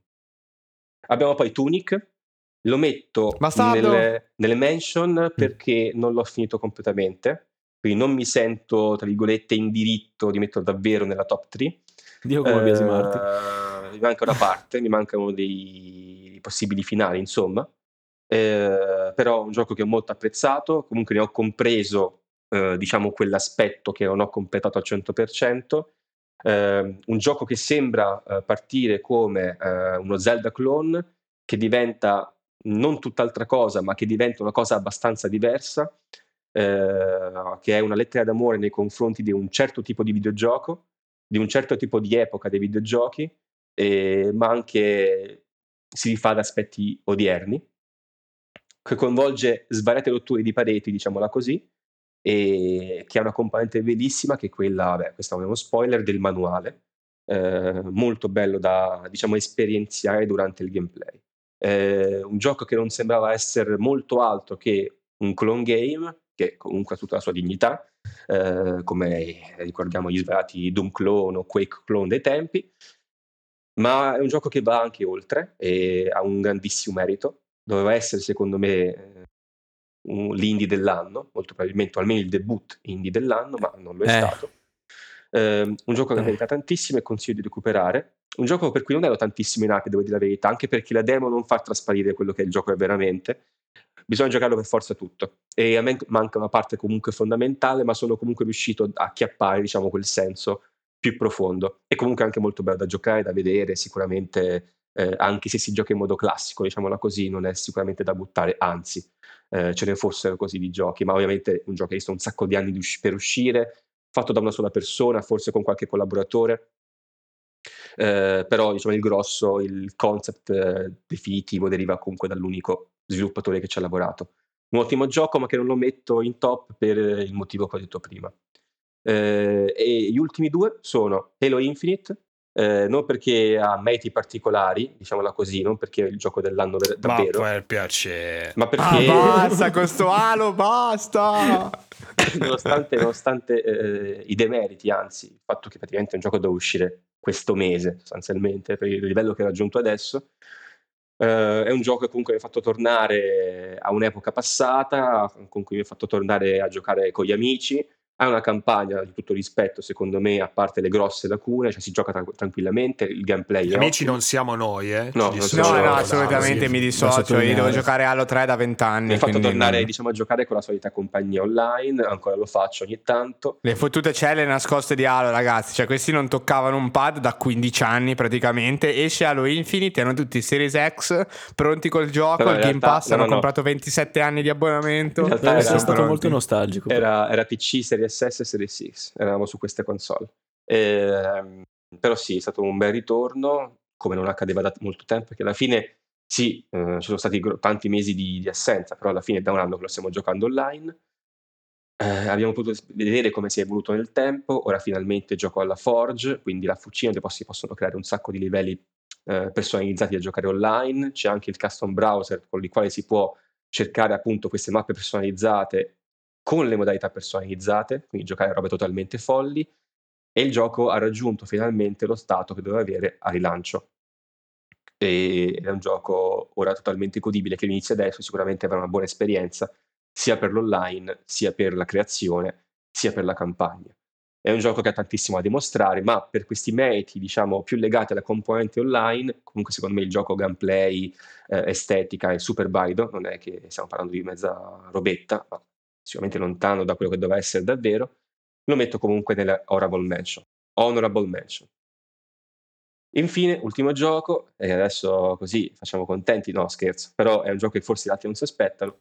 Elden Ring entra nella lista delle honorable mention di questa ma per piacere. questa le, le, le sorpresa anche questa ma questo ci prende per il no culo. in top 3 non l'avrei mai messo perché non l'ho finito banalmente. No io pensavo che non l'avresti proprio messo. No no, cioè, no, no, no neanche vabbè, non ti preoccupare non ti no, preoccupare. No no l'avrei messo sicuramente che a parte i meme adesso eh, da mettere non per obbligo ma perché per, per onestà intellettuale diciamo perché se uno l'ha giocato o comunque ha capito cosa porta nel mondo videoludico è sicuramente da mettere. Non l'ho finito perché a un certo punto ho detto se devo continuare così non giocherò mai più nient'altro nella mia vita e quindi ho detto ragazzi io mi, mi fermo. Secondo me non è un gioco che si è inventato niente, è un gioco che fa una cosa molto bene, secondo me potrebbe essere benissimo votato come best open world ehm, e ci entrerebbe tranquillamente. Eh, è un gioco che ho apprezzato per certe cose, troppo lungo probabilmente per, per i miei gusti come gioco, eh, è un gioco che ha portato la visione, eh, secondo me, di open world nuda e cruda alla perfezione. Ha, secondo me, un buon numero di difetti, non è il gioco perfetto, secondo me, però è sicuramente un gioco da mettere in una lista del genere. Non lo metto in top perché non l'ho finito. Poteva anche magari entrare nella top, top 3, magari, se l'avessi mai finito. Non lo sapremo mai, eh, ma sicuramente da menzionare, altrimenti sarei veramente un idiota a non farlo, questo è vero abbiamo avuto mille discussioni, eh, sempre io più o meno contro il mondo sulla questione del ring, non solo nel podcast ma anche oh, nel gruppo. ne avremo ancora. E ne avremo ancora, perché come detto secondo me è un gioco che non si inventa niente, fa tante cose per bene, ma fa altrettante ne fa male, eh, ma è un gioco da mettere sicuramente. E con questa concludo la mia lista delle menzioni onorabili. Bene. Vai, Matt. Puoi andare, andare Matt? Vado io. Allora, io uh, ho giocato parecchia roba, no, non tantissima roba in realtà quest'anno, però ho giocato roba veramente bella, difatti sono stato un po' in crisi anche per questa top 3. Io ne ho 1, 3, 6 in realtà, cioè 6 molto veloci, cioè non, non, mi dilungherò più di tanto su queste, però anche perché non faccio podcast da un sacco di tempo, che cazzo dico, non lo so. Allora, eh, la prima sarebbe Risk of Rain 2 Survivors of the Void, il primo DLC di Risk of Rain 2. Ne ho già parlato quando facevo ancora podcast. Ho più di 400 ore sul gioco. Qualcuno mi aiuti. Questo oh, è quante? Che hai? Ma che cazzo? Oh, vabbè, è un pazzo totale. Però io Qualcuno mi aiuti. Viste. L'ho visto sì, ma poi c'è, pass- c'è, c'è, partito, cioè, poi c'è passato sotto, sotto, il naso sta roba, almeno a me. Cioè. no, io lo sapevo perché ho visto le ore su Steam, mi ricordo, c'era un botto di ore, totale. ma che allora, cazzo? Ci sono, due, ci sono, due, aneddoti in realtà sul, a riguardo. Vabbè, il primo è che è diventato praticamente il gioco tra amici, cioè fa, a casa di qualcuno piuttosto che online. Ogni tanto eh, ci facciamo una rischiata. E ancora una volta non siamo noi gli amici. Eh, sì, sì, sì, altri, altri amici, esatto. Però mh, anche voi maledetti dovreste giocarci un po' di più e ci dovremmo fare delle partite. E, e la, seconda, la seconda cosa è che sì, ho più di 400 ore, però una trentina, quarantina di queste ore sono state ehm, causate dal mio account che era rimasto eh, sul computer di un mio amico e il mio amico ne ha approfittato alla grande oh, per, per, giocarci. mi, ha, mi ha fregato l'account nel, in un momento in cui ovviamente... Ah, beh, gli amici che ha Matt con cui sì, sì, prima, prima, prima tanto, tanto, poi ti pugnano la spalla e ti rubano l'account Steam. È incredibile. Mm, incredibile. Comunque, mm, cioè, non, non, credo che devo spendere... Beh sì, questi potremmo essere anche noi effettivamente. E mi avete rubato l'account? Quando? Quando? Non è vero. Vabbè, secondo posto, vabbè, secondo Honorable Mentions non, non è nemmeno una, una, classifica, Vampire Survivors. Chi non lo conosce ormai, Vampire Survivors, un, fenomeno di internet praticamente. Nostrano, tra l'altro, bravissimo il nostro Luca Poncle che non si chiama così di cognome, però vabbè, il suo, il suo nomignolo. Sì, sì, incredibile, e, ehm, veramente successo. Ass- assurdo, assurdo come abbia fatto questo successo. Io quando l'ho visto ho detto, ok, vabbè, che sta cagata, madonna, ragazzi, tutti ci vanno dietro. Lo provo un attimo, mica 30 ore dopo. Ma perché sono ancora qua? È assurdo, è una droga, aiuto. è proprio boh, fatto bene, è un gameplay loop uh, super... Um, uh, come si dice che, che, ti prende, insomma, la dipendenza. Ma stato comunque molto apprezzato perché eh, praticamente c'è questo italiano che ha fatto questo gioco, questo team italiano, e, ed è un gioco no, aspetta, che... è in inglese però ci sono giustamente delle, delle cose ah, che dovreste scoprire. È inglese? Mm-hmm. Non, non no, allora chi l'ha creato è italiano, ah, okay, però okay. il gioco è in inglese, in lingua inglese, ah, però beh, sì, ci sì, sono tutti i nomi sì, vari dei personaggi. Sì, sì, sì, esatto, c'è, citazioni c'è... proprio per noi italiani. Esattamente, c'è un oggetto che si chiama King Bible, che se la traducete viene Re Bibbia. C'è una, un personaggio che si chiama Porta la donna, che vabbè, abbiamo capito cosa, cosa significa e, e, tante altre cose che quando le scopri, essendo proprio italiano, dici, vabbè, ti scassi dalle risate. Comunque, so che è stato comunque molto apprezzato perché è sostanzialmente una slot machine senza meccanismi predatori e quindi diciamo che tutto il divertimento... È proprio quello, loop... cioè ha tutte... Ha tutti me- quei meccanismi lì del gioco d'azzardo praticamente che ti, che, che ti intrippa e non, ci, non riesci più a, a, uscirci praticamente. Con gli sprite di Castlevania. Con gli sprite di Castlevania rifatti, vabbè, però sì. E poi, e poi, è assurdo, è disarmante quanto siano semplici anche solo, per esempio, i nemici. Cioè, per spiegarvi una run, tu sei questo personaggio qua e l'unica cosa che devi fare con questo personaggio è muoverti perché attacca automaticamente.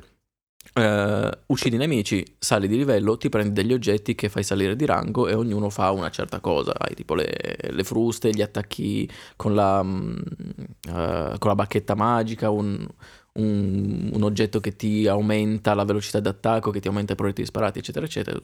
Fai tutto questo. E i nemici praticamente hanno questa intelligenza artificiale. Spawnano, ti vengono incontro. Punto. Questa è l'intelligenza artificiale dei nemici. Ma funziona benissimo, è quella la cosa assurda. Comunque, giocatelo.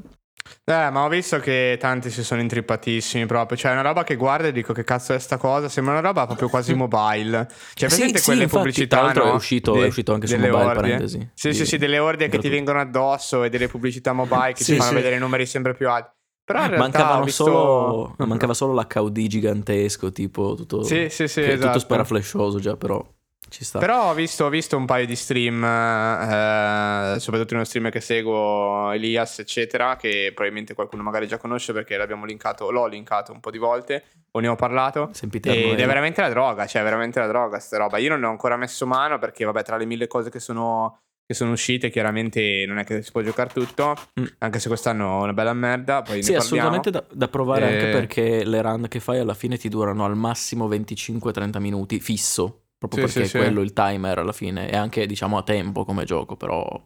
Um, que- quello è, il, è, lo slot e costa soprattutto non costa niente cioè costa 5 euro a prezzo pieno quindi c'è una roba di, veramente di prezzo pensa sì, io l'ho pagato sì, meno Esatto, tutti noi che l'abbiamo preso un DLC prima, adesso. 3 euro. Ho visto, stavo guardando adesso su Steam. Ho preso anche il DLC che tra l'altro costa tipo 1,80 euro. Sì, costa 1,99 euro. Sì, 1,99 euro, vabbè, 2 euro. Sì, e, sì. e anche lì aggiunge eh, anche, anche sta cosa, la quantità di contenuti che ci sono, seppur la grafica e tutto sia molto semplice, è infinita, veramente. Cioè ci sono una quantità di oggetti, di personaggi, di luoghi, di tu, tutto, tutto. Quantità di mh, mm, sinergia anche che puoi fare. Figata, figata stato proprio un... È, è anche quasi definito un genere, non, non, nel senso vero della parola, però comunque ci sono un sacco di, di, di giochi adesso che ne copiano il, il design alla fine. Certo. Oggi. Poi andiamo avanti che ho già parlato troppo. Allora, c'è Spiritfarer, ho giocato anche questo piccolo capolavoro di Thunder Lotus. Thunder Lotus sono quelli di Jotun e Sundered che eccellono, hanno sempre fatto delle grafiche, del, cioè sì, audiovisualmente è roba incredibile. Jotun e Sundered sono andati maluccio dal punto di vista del gameplay, ecco. Su Spiritfarer secondo me si sono proprio redenti al 100% perché eh, ma sai anche il gameplay giocato, è molto divertente. Eh, mi ricordo, mi ricordo, mi ricordo, anche perché è un gioco molto lungo e devi essere come un po' in tutti nel giusto mood, nel senso che quel, ha quel misto di platforming wholesome, story driven che è molto tranquillo come gioco, molto lento, ci sono molte cose che fai anche in eh, maniera ripetitiva, però cioè, proprio il messaggio e le varie storie che tratta, tratta praticamente del, del, passaggio dalla vita alla morte, di come certe persone sono, sono morte, tu sei il traghettatore che, che sostituisce Caronte praticamente lo fa tutto splendida, splendidamente, cioè ogni parte del gioco alla fine è riuscita, è riuscita molto bene, ha un finale anche abbastanza struggente, molto, molto toccante. Consiglio anche questo di giocarlo quando avete in realtà una quarantina di ore di tempo perché è veramente lungo. Ci sta. Ehm, poi c'è Signalis anche, questo ah. horror um, molto ispirato ai classici Resident Evil e Silent Hill, con una storia di sottofondo che all'inizio sembra un po' tanto sparare, cioè, cioè pisciare fuori dal vaso e poi in realtà è qualcosa di geniale. E io mi sono accorto Signalis di non averlo giocato, in realtà di non averlo finito, perché um, mi, ha, mi, ha, fregato proprio alla fine. Vabbè che l'ho giocato sul pass, quindi anche colpa mia che stava finendo, però ho visto un finale e poi... Eh no, guarda che non era finito lì. Ah, Cavoli, quindi lo metto comunque come Honorable Mentions perché fa tutto molto bene. E, e niente.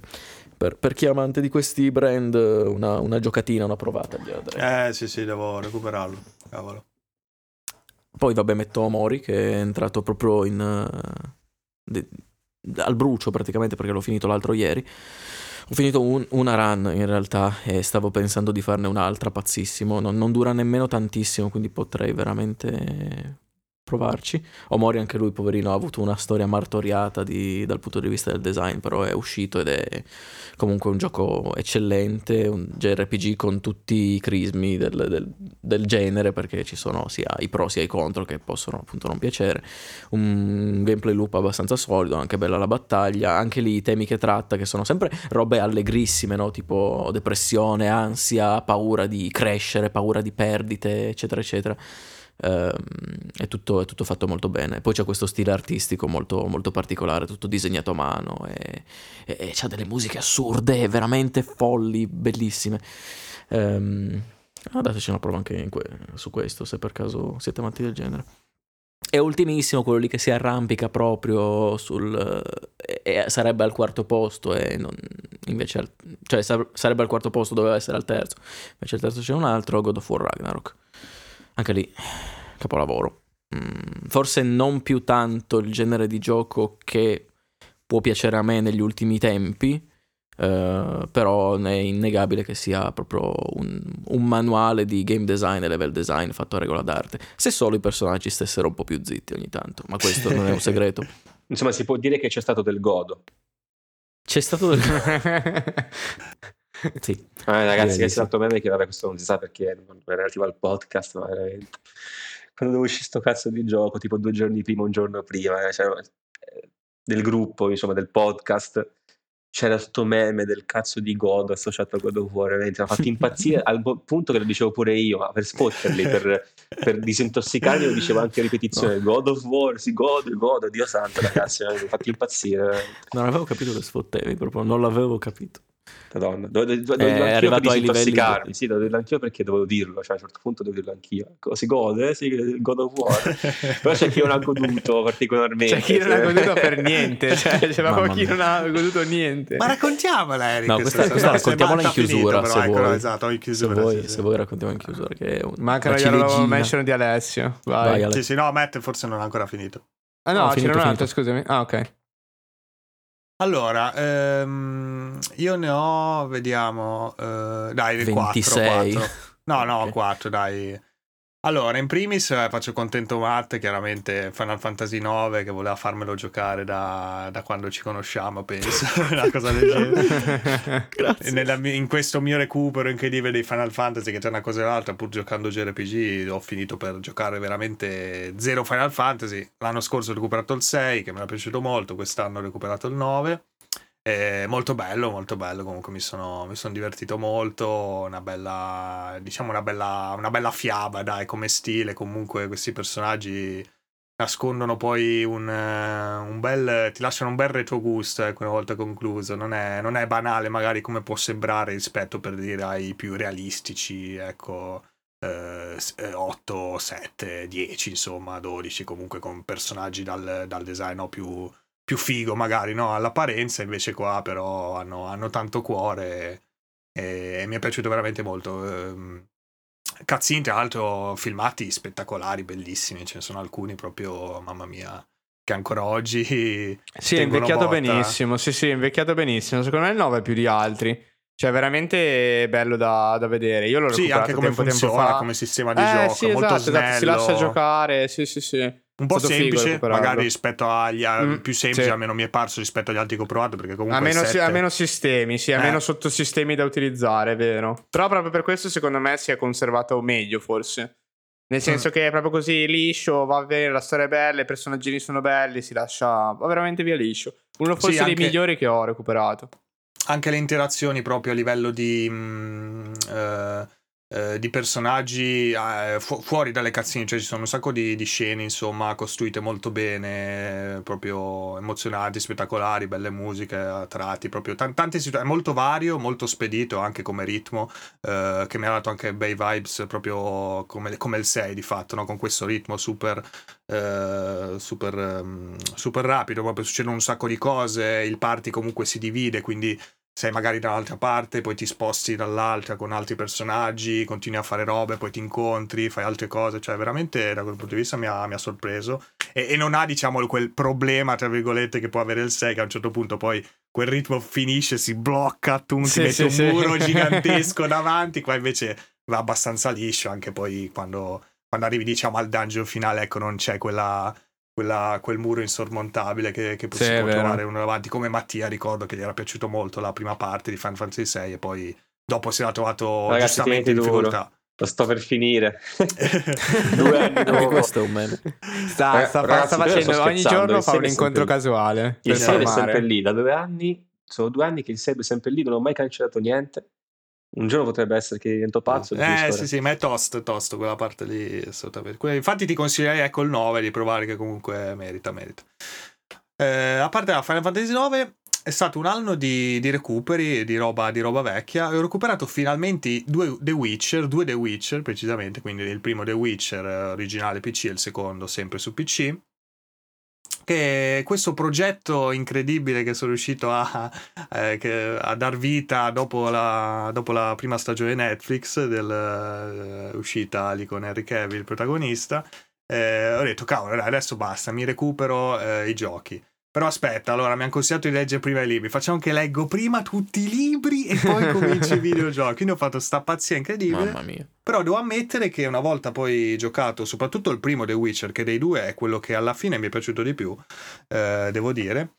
Eh, è veramente una figata, cioè cosa ha fatto CD Projekt con creando di fatto questo, questo sequel proprio letteralmente, eh, prendendo proprio il finale dei, dei libri e continuando, inventando quindi una storia, ma eh, tenendo comunque traccia ovviamente di, di, tutta la lore, di tutte le storie, di tutti i personaggi, eh, quindi eh, tanti ritornano, tanti magari vengono, vengono, creati, oppure anche solo alcuni citati, te li vedi, insomma, come li hanno trattati, eccetera, ci puoi, ci puoi interagire, è, veramente, è stata veramente una figata, mi sono, mi sono divertito un sacco.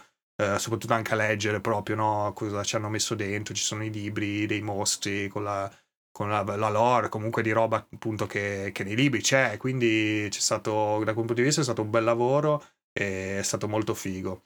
Il 2 forse un po' meno diciamo da quel punto di vista perché eh, prende forse una strada un po' diversa eh, rispetto al primo che è più può, può sembrare ecco, un po' più magari fan service da dal punto di vista della, della storia proprio perché perché è proprio una citazione unica insomma ai libri quindi se conosci i libri sei proprio mi, mi aveva proprio esaltato.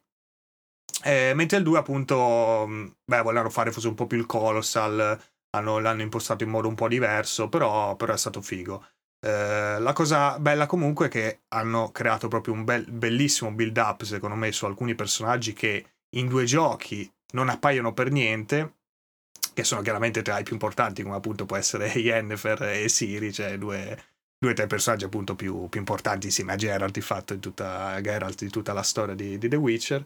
E in due giochi non te li mettono eh, e poi allora finalmente io adesso devo giocare il 3 chiaramente ce l'ho, ce l'ho in canna e ho già visto la, par- prima parte introduzione cavolo quando te li fanno vedere proprio nel, nel, prologo è veramente una figata proprio perché appunto ti hanno creato talmente questa aspettativa magari un po' a volte te ne parlano nelle, nei giochi, eccetera, e rivederseli nel 3 è veramente, veramente tanta roba. E appunto adesso sono super esaltato. Tra l'altro, è pure uscita la patch next gen, quindi ho visto nei gruppi gente che la, la sta provando, l'ha avviato su PlayStation, su Xbox, su PC. Su PC, vabbè, è rotta, ma.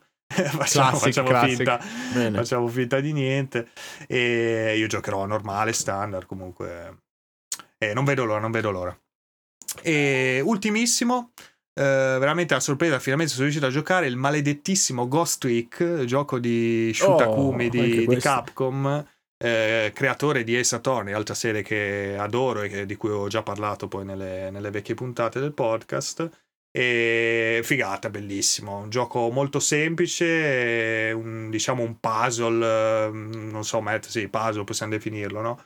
Sì, eh, sì. Eh, in cui praticamente, diciamo, ecco, dovendo proprio dare un piccolo incipit, tu sei morto, devi scoprire come ti hanno ucciso e utilizzi la tua anima per ehm, entrare eh, dentro oggetti inanimati e, e, controllarli spostandoti tra, insomma, tra, questi, tra questi luoghi, eh, par, eh, par, scoprendo robe, utilizzando alcuni poteri, imparando poteri, abilità e, ehm, e, risolvendo appunto poi questi puzzle per scoprire che cacchio ti è successo, come mai sei morto e vabbè poi la storia è fighissima lo stile bellissimo, i personaggi, robe, robe recuperate o se riuscite. Purtroppo non è appunto semplicissimo da recuperare perché a parte il... forse su mobile c'è e a parte poi un sì. DS, un 3DS. Se il mobile non l'hanno tolto perché mi ricordo che era uscito tanti anni fa.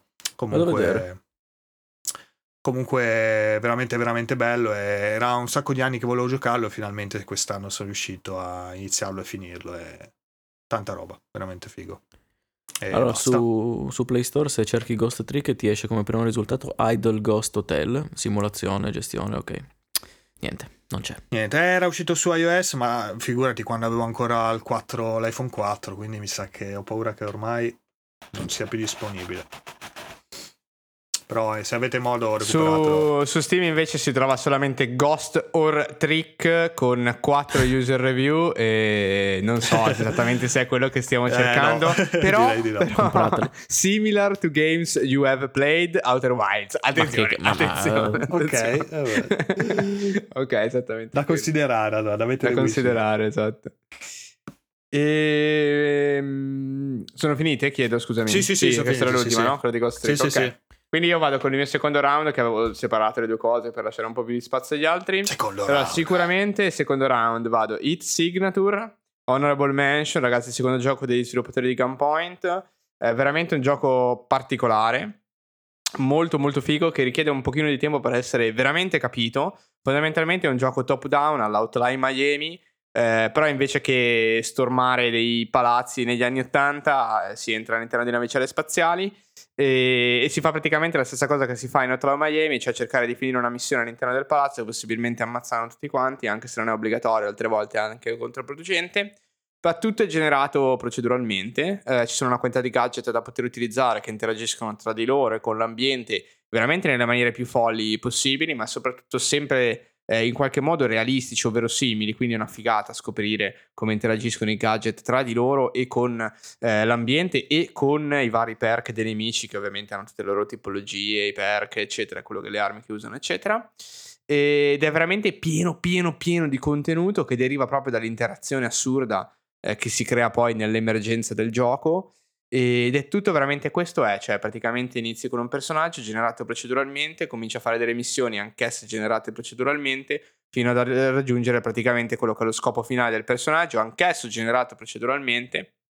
E eh, una volta raggiunto il personaggio quindi può ritirarsi a miglior vita e lasciare il posto a, ad un altro personaggio praticamente la storia in base a questa volontà da parte di una fazione indipendente di liberare l'intera galassia da altre quattro fazioni opprimenti. In realtà quello che fate non è altro che fare missioni fino a riempire una barra che si chiama Liberation al che potete liberare un avamposto. Una volta liberati tutti gli avamposti il gioco è finito, nel senso che avete liberato tutta la galassia. Infatti la struttura base è molto molto semplice, molto se vogliamo banale, ma è pieno di testi un po' così sarcastici, è pieno di interazioni fighissime le prime due o tre ore mi stavo persino annoiando, poi a un certo punto ha fatto click e ne ho fatte altre 17 veramente bruciate. Vorrei continuare a giocarlo per fare altri obiettivi perché è veramente una cosa che mi ha, mi ha sorpreso proprio giocandolo. Cioè non mi aspettavo di giocare qualcosa di, di così profondo e l'ho giocato tra l'altro con un nostro amico che, che salutiamo, Sirio, che ogni tanto forse ci ascolta pure.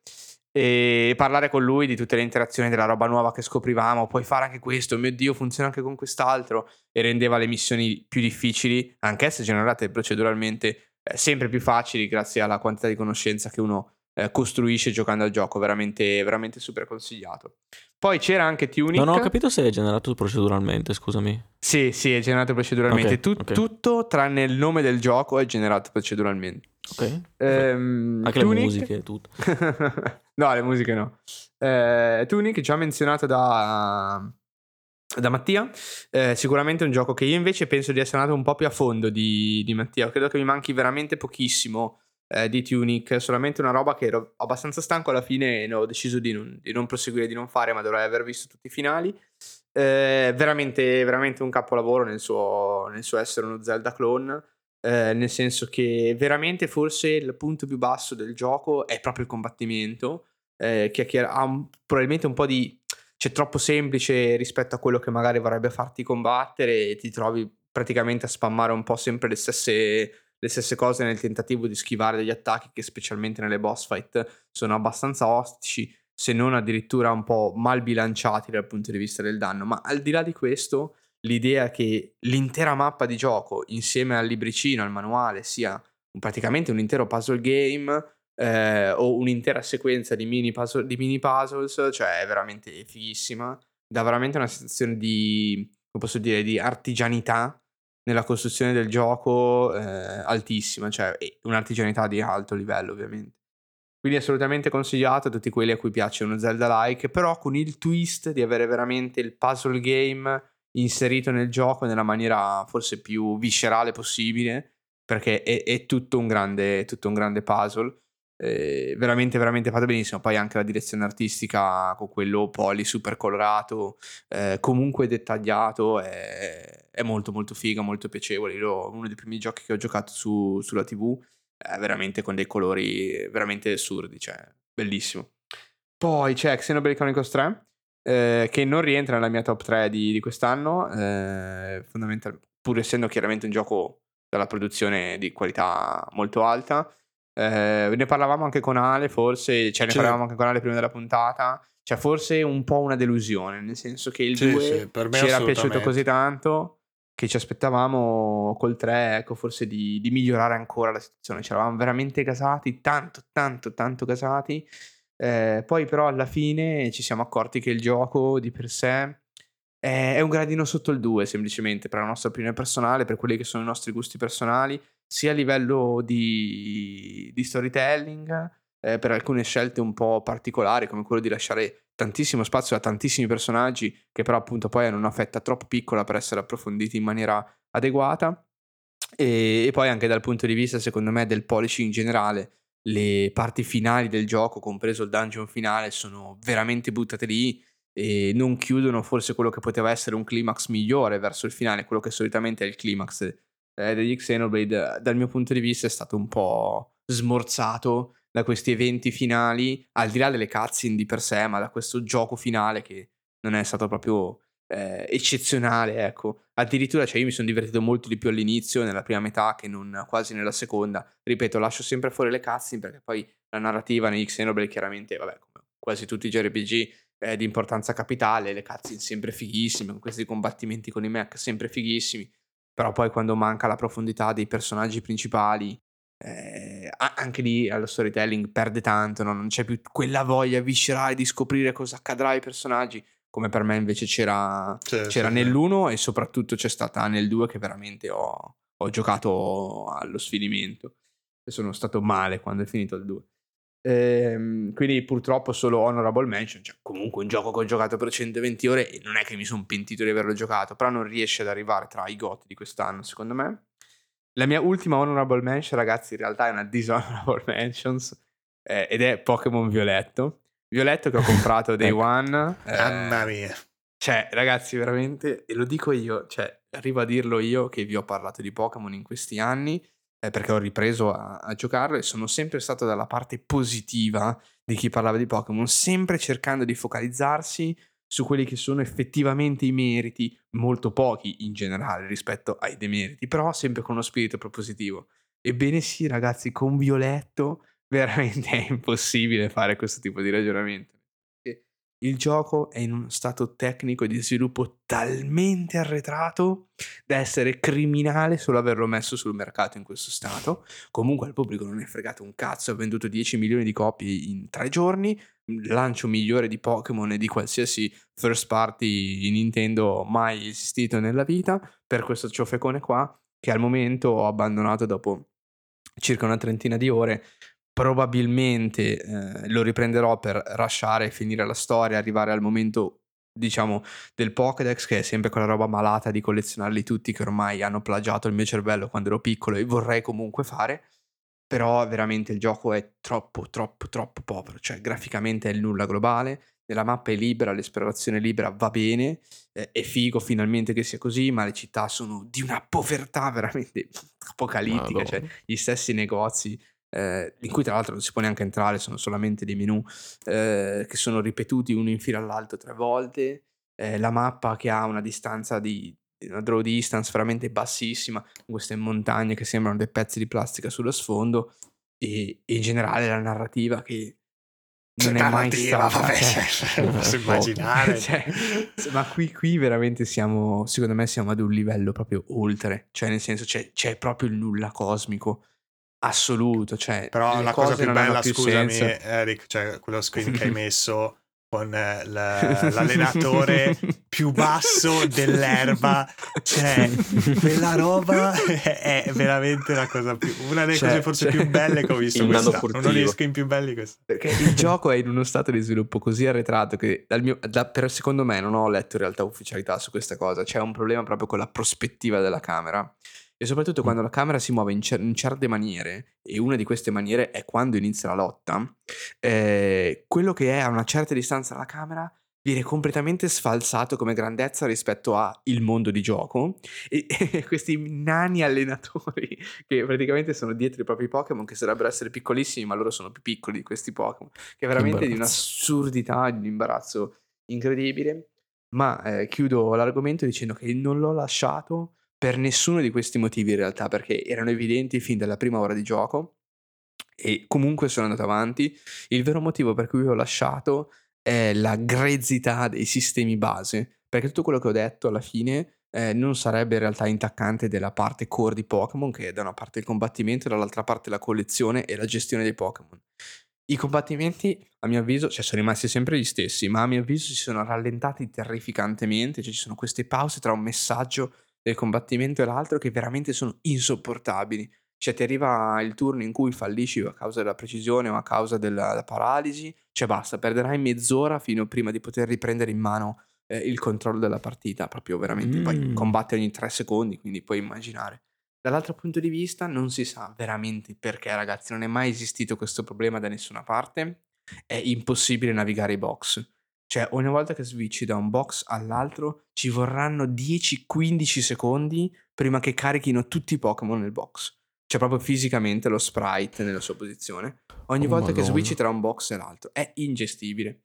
A me Pokémon piace per questo, è la mia malattia, è la malattia di altri 10 milioni di persone che l'hanno comprato day one eh, ed è quello di usare i Pokémon, sistemarli, catalogarli, fare il Pokédex, finirlo, è questa roba qui. Alcuni di noi hanno questa malattia, ma Pokémon Violetto non riesce a farmi fare neanche questo perché sì, io lì a un certo punto l'ho lasciato questa operazione qua la facevi nei, nei, negli scorsi, da quanto ricordo, velocissimamente. Cioè Senza nessun problema, non è mai eh. esistito questo problema dei box. A parte cioè... i primi, vabbè, che dovevi cambiare box, salvataggio, le cose, poi da Zaffiro in avanti, super veloce, super immediato. Assolutamente, sì, sì, no, questa roba qui per me è inaccettabile. Infatti, io un pochino spero che esca una seconda patch che riesca un attimino a riparare questi problemi. Nel Pokédex appaiono sprite di altri Pokémon se scorri il Pokédex più veloce cioè più veloce, con la velocità massima con cui puoi farlo. E quindi comunque è testata da loro, nel senso che non è che io vado più veloce di qualcosa che non è stato previsto. Vabbè, quindi veramente ragazzi, Pokémon Violetto, chiudo l'ultima puntata del podcast, arriva forse la notizia incredibile, cioè è bocciata, nel senso allo stato attuale è veramente una roba che neanche fan hardcore secondo me dovrebbero giocare, cioè non serve veramente niente, piuttosto recuperatevi Arceus di cui abbiamo già parlato, che è un titolo in realtà che ha una sua dignità, ha dei suoi difetti, è comunque anche lui bruttino, se vogliamo contare nella sfera complessiva delle cose, eh, però ha una sua dignità perché ha un'idea, cerca di portarla a termine, la porta a termine e ha veramente delle idee, delle belle idee. Ehm, Violetto, boh, doveva uscire probabilmente a fine 2023 per avere una sua dignità di questo tipo. Finite le mie honorable mention, possiamo passare alla top 3. Facciamo 3, 2, 1. Sì. Cosa dite? Ok. Sì, sì, va bene. Vado io col mio terzo titolo, che è il titolo che praticamente ha rubato, se vogliamo, un po' la posizione a Xenoblade Chronicles o a Tunic, che è Everhood. Oh. Ehm, Everhood in realtà è proprio una di quelle esperienze che non durando in realtà tantissimo, adesso guarda, vado a vedere anche quante ore di gioco precisamente ci ho fatto, ma non tante. Eh, 9 ore di gioco eh, ma sono 9 ore di gioco, eh, come posso dire, uniche nel suo genere, nel senso che Everwood, come tanti altri giochi indie, eh, fondamentalmente è composto da una serie unica di eventi che ti porta dall'inizio alla fine, senza nessun tipo di ripetizione, farming, combattimento, quasi praticamente di nessun tipo. Ed è veramente un gioco in questo senso molto, molto particolare perché ti propone una narrazione degli eventi che stanno accadendo mentre, mentre giochi che vede le cose da una prospettiva un po', un po diversa rispetto a quella a cui siamo abituati.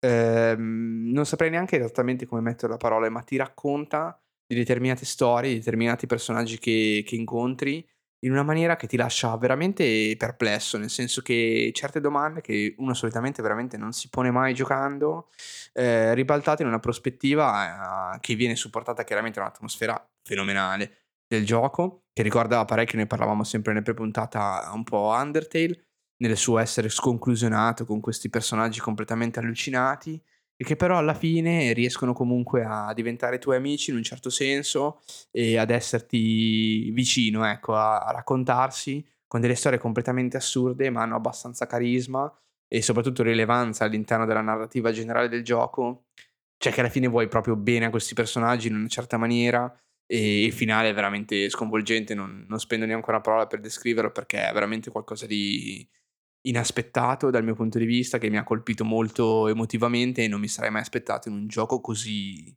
se vogliamo anche breve, no? Eh, di sviluppare un'affezione rispetto al contesto eh, così, così elevata. Veramente un capolavoro meta, diciamo, della narrazione un po' meta dei videogiochi, insomma, che riesce a prendere i personaggi che ti raccontano una loro storia, che però allo stesso tempo è un po' un proxy meta per raccontare il videogioco in generale e come noi interagiamo eh, con il videogioco. Cioè, è veramente un'operazione molto strana. Cioè, secondo me è uno di quei giochi che è veramente hit or miss. Cioè, se ti piace, se ti ha colpito, è eccezionale, cioè te lo ricorderai per sempre. Se non hai capito o non ti ha colpito, allora chiaramente a quel punto tutta l'atmosfera comincia a crollare, a perdere di senso e, e il gioco di per sé, eh, che in realtà è una sorta di boss rush se vogliamo, eh, una sorta di rhythm game in cui si schivano i proiettili che i nemici ci lanciano eh, su, una, su una griglia.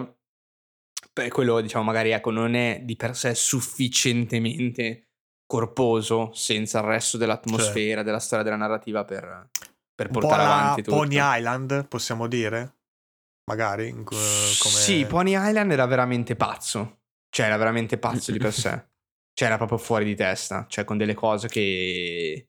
Everwood è molto più logico eh, nel, nel, suo narrare. Però sì, se vogliamo, somiglia anche un po' a Pony Island. Sì, più che altro perché pensavo a Pony Island, cioè a livello poi di gioco, non è che abbia chissà che offerta, però appunto no, se chiaro, ti colpisce chiaro, sì, poi sì. te lo ricordi perché cavolo. Esattamente. No, Everwood ha più cioè. gioco, diciamo che Everwood okay. ha un...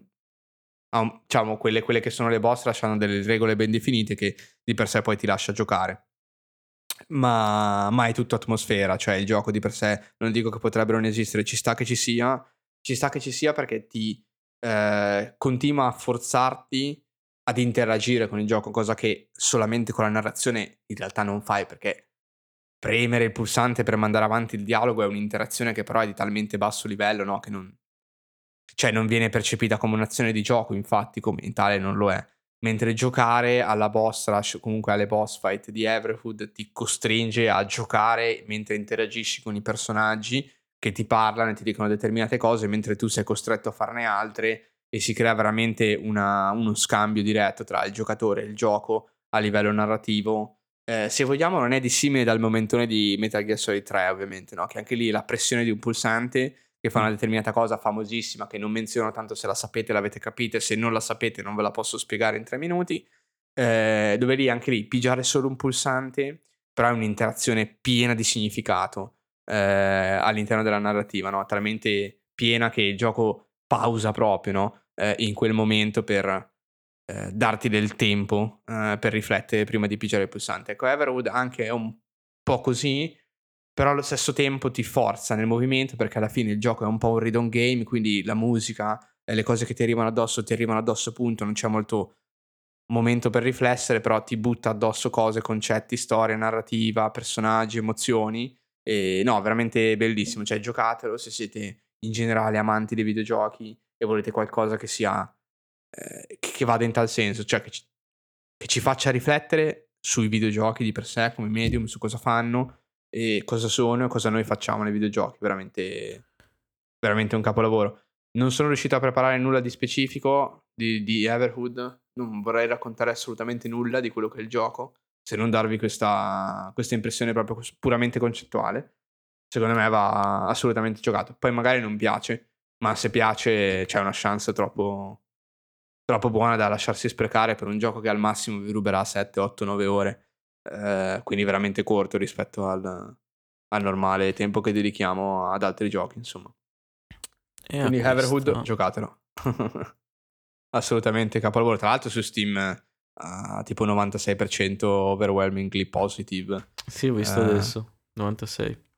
È veramente, veramente senza senso, secondo me.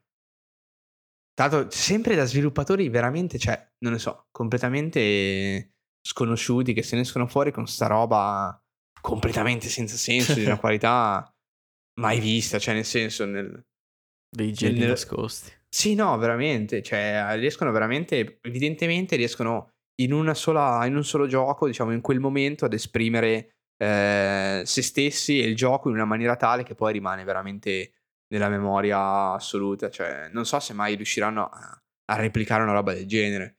Cioè, è veramente difficile replicare Everhood per come si, si propone. Cioè, quindi, tra virgolette, non hanno chance eh, da un certo punto di vista di fare una fortuna di qualche tipo perché eh, Everwood è un gioco unico di per sé. Di meccaniche ne ha poche, quindi non è che possono fare Edis 2 eh, che replica sulla stessa meccanica eccezionale.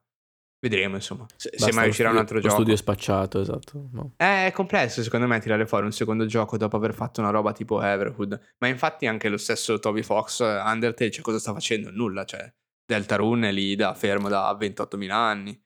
No, beh, eh, Deltarune è continuo sviluppo, però ha sempre detto che non arriverà mai a un livello che, a cui è arrivato Undertale alla fine. Eh no, esatto, senso, esatto. L'ambizione quindi... è sempre molto elevata e sempre lui, ai fan, piacerà un sacco, me compreso appunto. Sì, sì, sì. Però è tutto un altro gioco. Quando Undertale prende mille strade e Deltarune prende magari solo una, lo fa comunque eccezionalmente bene. Difatti no, beh, ci mancherebbe, sì, sì, sì. Eh, sì, il discorso si può applicare effettivamente a un Everwood 2 possibile, no? Nel senso, ok, sì, è questo, non è come il primo, però ci sta. Sì, sì, Top. esatto, esatto. Vai, terzo gioco per voi, ci ho preso un botto di tempo. Mattia. Allora, eh, vado veloce. Il gioco in questione è Deathloop. Eh, ah. L'ho messo al terzo posto perché sì, mi è piaciuto molto, però ha degli evidenti difetti e sicuramente non è il miglior gioco di Arkane. Uh, l'ho giocato proprio di recente, penso un mesetto e mezzo dopo che è uscito su Xbox e su Game Pass, finalmente che l'aspettavo. Uh, è un buon gioco, è un gioco che si basa appunto su loop temporali, ma uh, divide diciamo, l'azione in mappe statiche, che diciamo che sono quattro mappe. Uh, queste quattro mappe però devono essere moltiplicate per uh, mattina, uh, diciamo mezzogiorno, mattina, mezzogiorno pomeriggio, pomeriggio sera. sera. sì. E quindi mh, mm, ci sono delle variazioni per ogni appunto parte del giorno per queste mappe. E, è un gioco che diciamo mh, mm, ha uno stile, se vogliamo ragionare in questo modo, simile ad Outer Wilds, nel senso che non è un clockwork game, appunto, la sua questione è che sì, si basa sul proseguire di un giorno e di un loop di questo giorno, ma ehm, diciamo che il livello è statico in sé e se tu a decidere quando andare avanti nel giorno o anche skippare magari quella particolare porzione del giorno, ma diciamo che c'è una soluzione raggiungibile diciamo da subito, ma devi tu arrivare a capire qual è la sequenza di azioni da mettere in atto per poter diciamo completare il gioco, che diciamo che è presente fin da subito un po' come all'Outer Wilds quello è il ragionamento di base, diciamo, per risolvere il gioco. È un FPS, eh, alcuni elementi da immersive sim, non tutti, diciamo che una fisica in questo gioco è quasi inesistente, eh, non si può giocare più di tanto con gli strumenti che ti vengono messi in mano, eh, diciamo che la manipolazione più forte riguarda i poteri e ehm, la build che si mette in atto ad ogni ciclo, che si può scegliere tra armi, abilità e poteri eh, e quella mi è piaciuta, però diciamo che sì, fisica non c'è quasi per niente, se non forse per niente, a parte due o tre cose. Uh, sì, puoi fare qualcosa con le sticky bomb, esatto, veramente. Per il resto non c'è quasi niente. Sì, un po' al limite, insomma, sì. Molto al di sotto di altri giochi. Uh, degli stessi, dello stesso studio, anche se questi qui sono uh, coloro che hanno lavorato, detto, eh, a, che hanno lavorato a um, Dishonored 2, non è lo studio che ha fatto Prey, non è la porzione di Arcane che ha fatto Prey, eh, probabilmente non sono gli stessi, vabbè, forse non c'è quasi più nessuno di Arx Fatalis, ma neanche, non sono neanche quelli che hanno fatto il primo Dishonored. Quindi è uno studio diverso, ha avuto degli altri obiettivi, ma non, non aspettatevi eh, il prodotto Arcane classico Immersive Sim uno a uno, ci sono alcuni elementi di variazione. Detto questo, il gioco mi è piaciuto, ha secondo me delle meccaniche veramente tanto ben indovinate, come quelle delle invasioni, che sono veramente, allora, a seconda di ciò che stai facendo, sono veramente divertenti da subire. A una certa, uh, l'ho fatto anch'io, ti metti offline perché diventa un moltiplicatore di difficoltà assurdo quando già stai cercando di mettere insieme diciamo, i pezzi finali del gioco e può essere effettivamente un po' disturbante in quelle sezioni avere l'invasione libera a parte che poi avevi Sì, anche tipo... perché le morti comunque sono limitate nel, sì. nella tua run giornaliera, sì, sì, quindi cioè, è meglio non avere magari elementi di disturbo se sei lì che devi fare determinate cose, magari anche un po' che possono risultare un po' difficili, magari o comunque devi esplorare tanto, cercare indizi, eccetera. Ecco, meglio non avere il tizio che arriva e ti, ti uccide, poi magari devi esatto, ricominciare. Esatto, si spara, si spara, si cerca indizi, si cerca di mettere a posto i pezzi per risolvere l'enigma finale. Appunto, si può essere invasi da un rivale, un po' a Dark Souls in questo caso, e si deve combattere contro di lui. Ovviamente diventa una lotta molto dura e molto lunga a volte, perché la mappa è comunque ampia, ci sono infiniti posti dove potersi nascondere, quindi è bello farle. Eh, sono certi momenti assurdi che possono capitare durante queste, queste particolari run, ce ne sono alcuni veramente molto inventivi, gente che eh, fa anche piacere vedere che si impegna per rendere il gioco più interessante, ci sono quelli che ti vengono addosso sparati, ok, me ne è capitato uno che, non so per quale motivo, sapeva dove doveva andare, c'era un ponte per andare dove doveva andare, aveva messo delle mine nascostissime su questo ponte che non potevo disabilitare e lui si era messo a cecchinarmi in posti diversi ehm, riguardanti l'obiettivo che avevo in quel momento. Quindi veramente divertente, nonostante abbia perso malissimo, ma è veramente divertente affrontare quel nemico online, che però è un moltiplicatore di difficoltà veramente molto alto, perché ovviamente non è più NIA. Il gioco eh, comunque mi è piaciuto, non è il mio prodotto di Arcane, Uh, boh, secondo me delle robe abbastanza inspiegabili mh, dal punto di vista di difetti. C'è veramente alcune cutscene, cioè quella che hanno aggiunto nuova, ok, spiega alcune cose di più, ma sembra essere fatta, sembra essere uscita da, da PlayStation 3, non lo so, dall'epoca PlayStation 3. Uh, alcun, cioè, nel senso, la narrazione sì, ci sta, per, uh, capisco che il gioco è complesso da mettere insieme perché sono veramente tanto complicati la vita facendo questo gioco per come è strutturato, però a volte veramente cioè, non si capisce un cacchio di quello che leggi e la spiegazione decente ti proviene dall'indizio che hai appena letto. Cioè il gioco che ti dice cioè. guarda hai letto questo, eh? cioè, giusto per fartelo chiaro, perché altrimenti sì, non vero, ci vero. mai. Ne parlavamo anche con sì. Eric quando abbiamo parlato del gioco, se ti ricordi. Eh? Un... Sì, sì, sì. sì. Eh... Eh, purtroppo si rompe un pochino la magia del loop in questo senso, me lo ricordo bene anch'io perché eh, fino a un certo punto del gioco hai l'impressione no, di avere le cose sotto mano, no? di, di star capendo e di stare interagendo col sistema di gioco, però con queste spiegazioni così dirette e così a volte anche oltre quello che ti aspetti, nel senso che il gioco ti propone delle nozioni che magari tu non avevi intuito o forse non avevi intuito così precisamente come il gioco poi te le spiega su un secondo dopo, dici ah ok va bene, quindi però adesso il gioco ha deciso che è così sì, esatto. eh, mentre io non lo avevo esattamente intuito da solo. E quindi lì effettivamente secondo me quello è il vero difetto del gioco, nel senso che c'è chiaramente l'idea, no? Eh, anche ben, ben, implementata, però non, non, sono riusciti a fargli fare lo step di qualità finale che serviva per farmi quantomeno avere l'impressione di avere tutto sotto controllo. Invece così è. Sì, a un certo esatto. punto il gioco ti prende per mano e ti dice è così. E tu dici, Anche ah, poi okay. sono molto anche complicati, faccio veloce, eh, sono veramente molto complicati la vita perché poi io capisco che per fare una serie, quella serie di cose che il gioco si prepone di fare, cioè veramente non c'era altra soluzione se non farlo in questo modo, ma veramente sono tanto complicati la vita per fare il gioco in un certo modo e senza anche queste, questi difetti non poteva funzionare. C'è anche il fatto che alcuni dicono, ah, mi sarebbe piaciuto averlo come clockwork game, cioè che il gioco prosegue da solo ma sarebbe stato un casino indicibile per la questione degli eventi che devono accadere, per gli indizi che devi trovare, per la libertà che è necessario che tu abbia per poter farti anche le build in certi livelli, poterli esplorare senza avere il vincolo del tempo, um, per come devono apparirti gli indizi, perché senza quella spiegazione è impossibile capire certe cose. Allora, sono, sono molto complicata e ne sono comunque usciti, quindi questo me lo fa comunque inserire in top 3 però cioè, la prossima volta spero che si faccia una roba meno strutturata da questo punto di vista, che però porti più interazione perché il gioco è veramente rigido su tanti punti di vista. Quasi quasi non sembra che l'abbia fatto Arcane certi, per certe cose. Ecco. Per il resto, secondo me, è un gioco che comunque scivola al terzo posto e quasi quasi scivolava in uh, menzione onorabile perché cioè, è uno stile artistico, penso uno dei migliori che abbiamo mai visto da Arkane. Hanno de- delle persone, degli artisti assurdi. Se andate a vedere i concept art di alcune cose di, di Dishonored o anche di Prey, ma appunto anche i retro fanno paura, sono fuori di testa, hanno degli artisti assurdi.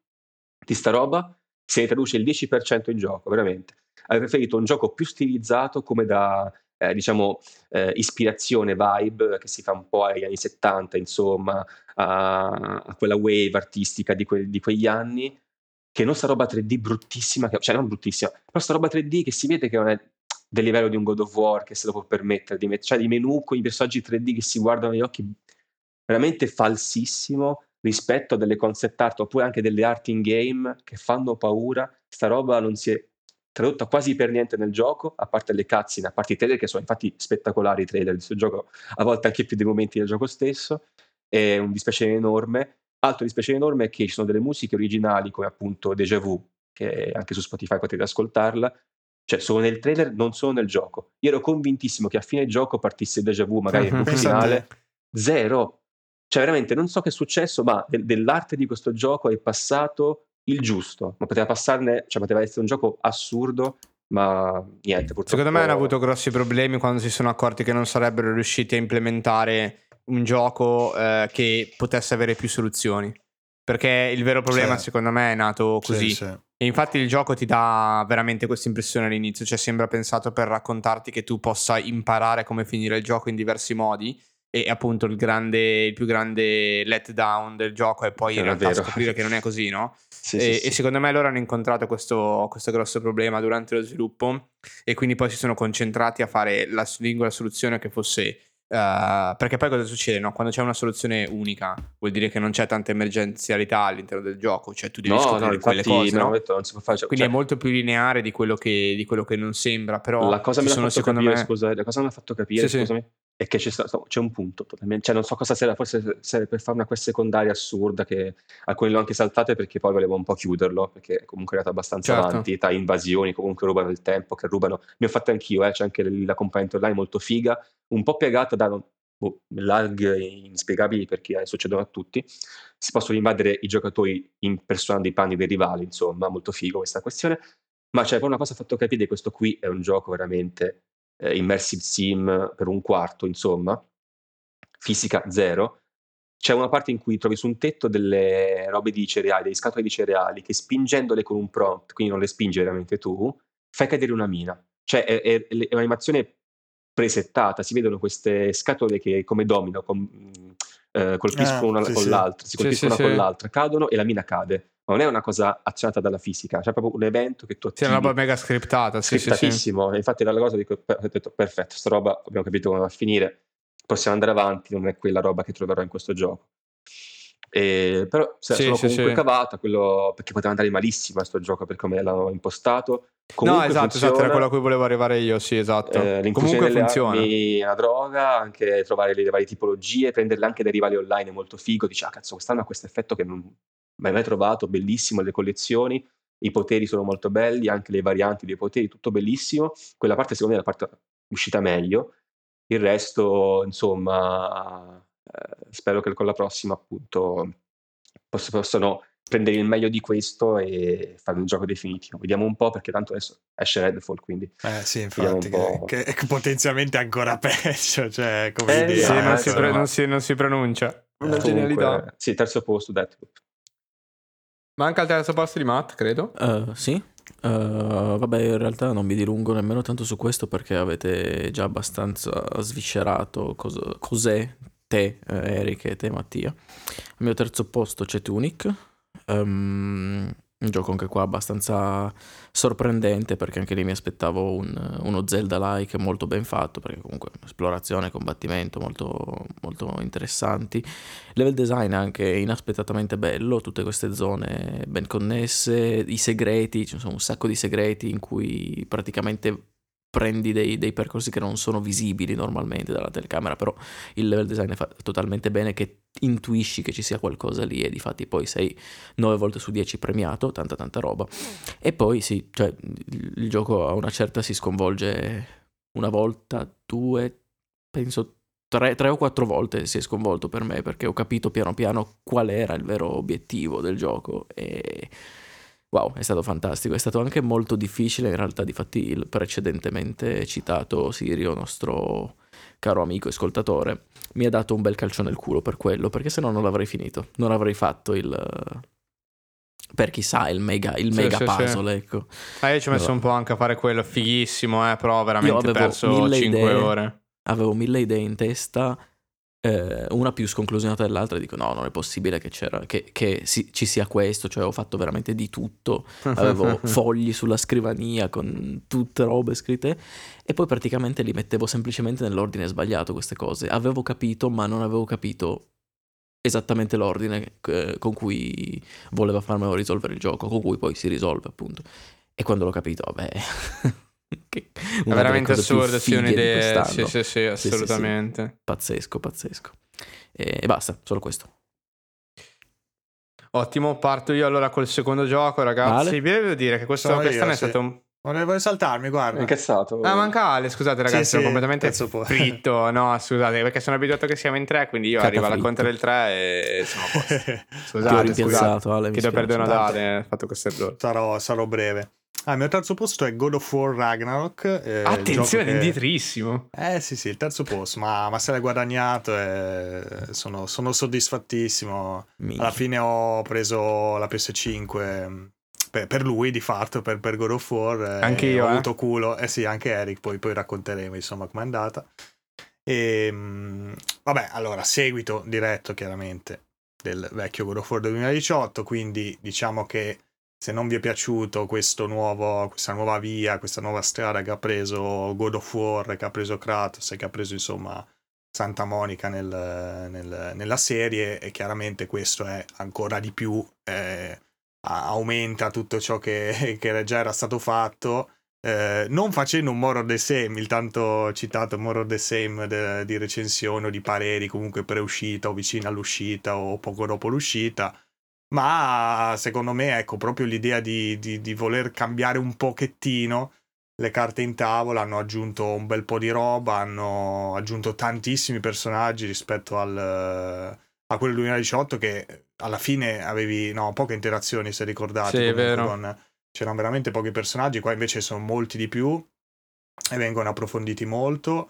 Uh, è sicuramente più, più diluito, si prende più tempi, eh, ma allo stesso tempo cioè, l'ho trovato molto più denso, cioè c'è veramente tanta roba, ci hanno messo veramente un macello di roba, tanto che ho finito che ho tralasciato parecchia roba che vorrei comunque fare e addirittura un post game che, che, si apre e dice oh guarda che c'è del figato da fare e che cazzo c'è ancora. Tutto tra l'altro poi fatto comunque benissimo contestualizzato con eh, comunque i personaggi che hanno i loro nuovi dialoghi eh, comunque contestuali che si attivano, che, si, insomma, che ti raccontano quindi nuova lore, eccetera. Cioè, è veramente da quel punto di vista fatto bene. Gameplay è sempre fighissimo. Comunque a me piace quell'impostazione lì mm, molto così alle, alle spalle, alla, insomma, la, la Resident Evil 4 dei bei tempi.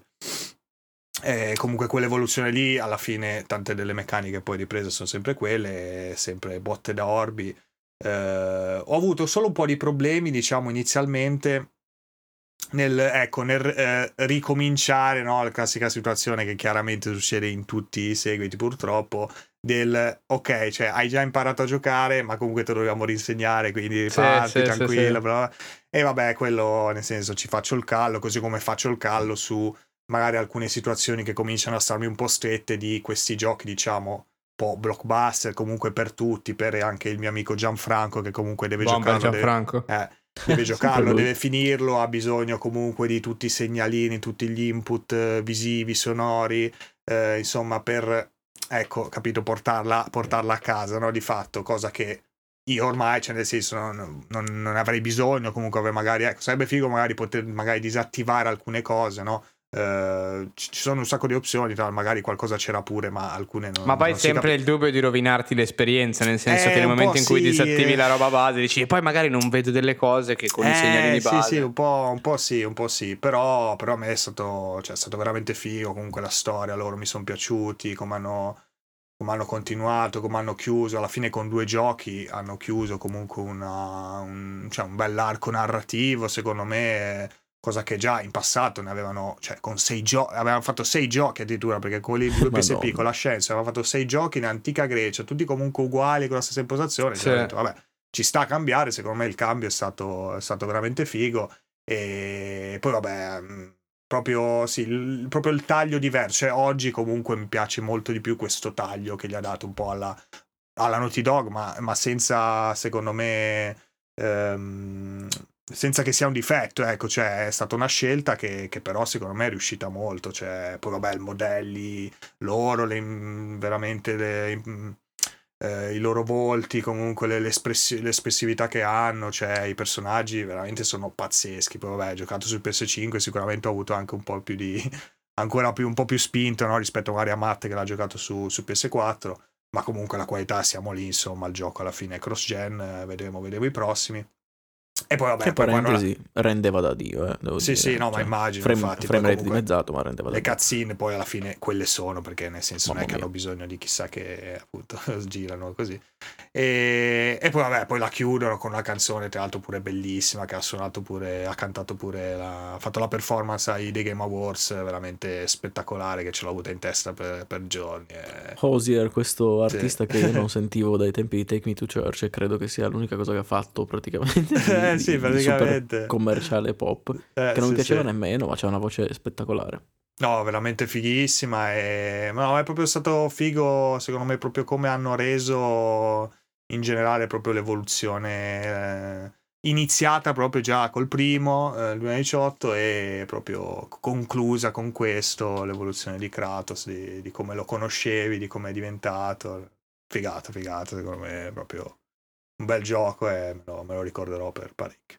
E vedremo, vedremo i prossimi che cacchio faranno.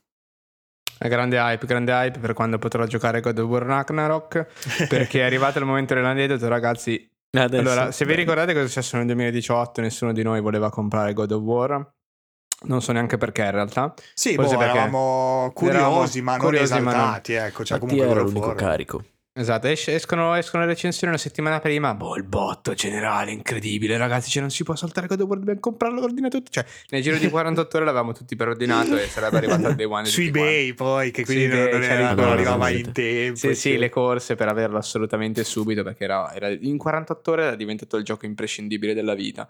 Praticamente una roba abbastanza folle, assurda. E poi siamo stati chiaramente ripagati dalla grandissima qualità del gioco stesso soprasseduto solamente da Red Dead Redemption 2, ma io ancora non lo sapevo al tempo. E ehm, quest'anno invece abbiamo deciso di eh, duplicare le nostre fatiche e sforzi per giocare a God of War perché ormai rinunciati e rassegnati al fatto che non giocheremo God of War Ragnarok subito perché non abbiamo PlayStation 5, basta, arrivano i link, c'è il bundle è con God of War, PlayStation 5 God of War disponibile su Amazon. Compra, compra, ordina. Sì, tutti ragazzi, una figata. Abbiamo ordinato finalmente. E tutti i grandi meme. Questa volta per giocare God of War abbiamo speso 620 euro invece che 60 per il solo gioco, eccetera. Ma comunque tutti cassatissimi perché cazzo, cioè, finalmente è arrivato il link. Avevamo sì, ordinato. Sì. Sì, ormai Arriva. non ci credevamo più, cioè seriamente. Infatti, fino a che non avevamo la conf- comunque non ci scavavano i soldi, non avevamo la conferma dell'ordine. No, no, cioè, sì, non, sì, non, sì. non, ci credevamo, ho detto, ma secondo me, boh, sto no, magari dicono che non sono disponibili. Cioè, ormai veramente avevamo rassegnati completamente. E scalano i soldi. E, e, e, ci danno la data di spedizione che sarebbe stato tipo lunedì, cos'era? Tipo 5 giorni dopo God of War. Vabbè, cioè, beh, no, bene, ah, beh, sì, sì, giorni, andava, sì, sì, andava, andava anche bene, nel senso dal non averlo ad averlo 5 giorni dopo, in questo periodo di siccità incredibile di PlayStation 5, eravamo pur contenti. Cominciano ad arretrare la spedizione di giorno dopo giorno, fino a che a un certo punto non ci dicono che sarebbe arrivato esattamente il 9. E quindi sarebbe arrivato il Day One, tutti casati ragazzi, God of War incredibile, lo giochiamo a Day One, cioè stasera io compro PlayStation 5, la monto, la spacco, mi gioco tutta la vita. Sulla TV mega, nuova poi tu, TV eh, nuova, i, i, mega, i, mega piani, PlayStation Plus Extra, c'è questo, gioco Sifu, gioco Returnal.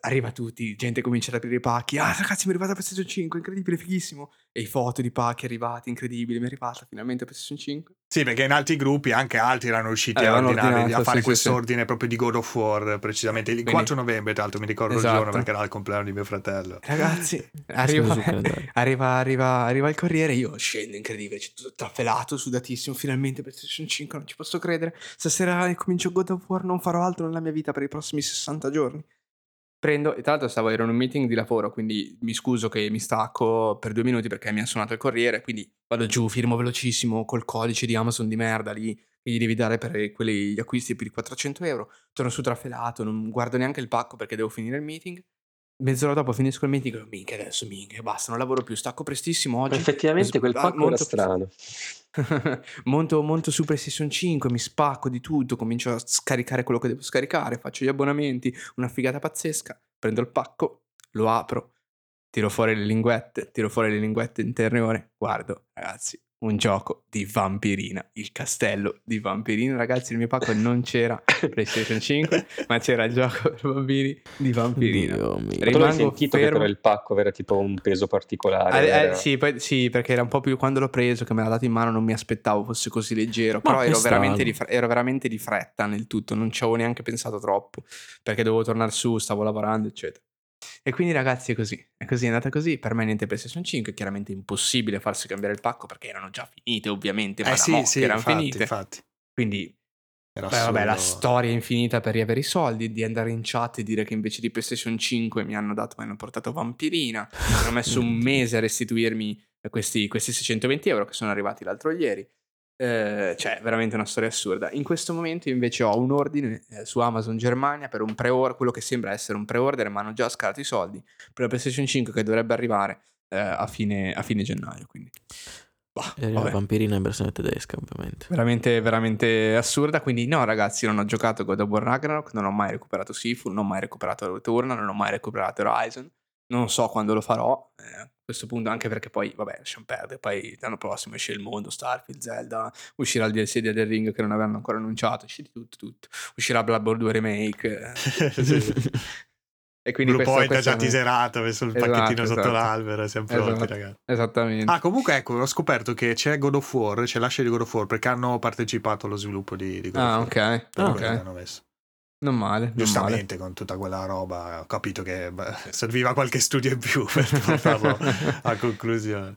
Quindi questo è fondamentalmente il motivo per cui il mio anno è un po' fiacco, perché negli ultimi due mesi, eh, prima ho acquistato Mario Rabbids, Sparks of Hope, che ho lasciato dopo 15 ore, ragazzi, io non lascio i giochi mai. Cioè, credo di aver abbandonato due, un gioco, Catherine, su PS3. Solo quello. E poi motivazioni troppo lunghe da raccontare adesso. Comunque il gioco secondo me è un po' peggiorato, però vabbè, non ve lo racconterò probabilmente mai, o potrò raccontarvelo nel gruppo Telegram se vorrete.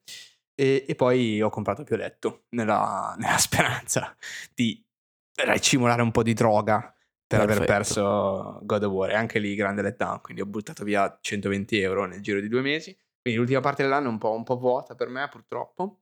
Eh, seconda posizione, però, devo andare a ritroso fino a quest'estate in cui ho deciso di recuperare Hitman 3. Ragazzi, i miei amici Addio Interactive non deludono mai, ragazzi. Hitman 3 veramente, probabilmente ne abbiamo anche già parlato estensivamente, ma l'apoteosi dell'intera trilogia, sia letteralmente perché se avevate i primi due giochi al solito vengono upgradati e inseriti nel terzo, quindi creano un listone di contenuti veramente inimmaginabile, infinito, cioè veramente a livello di, di un Monster Hunter proprio completo cioè da, da finire da 0 a 100%, e sia perché le nuove mappe sono veramente, veramente fighissime, cioè sono grandissime, c'è un sacco di robe da fare, eh, sono veramente originali per come sono costruiti, cosa mm, diciamo tutt'altro che facile anche perché inserendo le vecchie mappe sempre nei nuovi giochi non è, non è così facile ri, mm, creare sempre il contenuto originale quando il vecchio è sempre lì presente davanti a te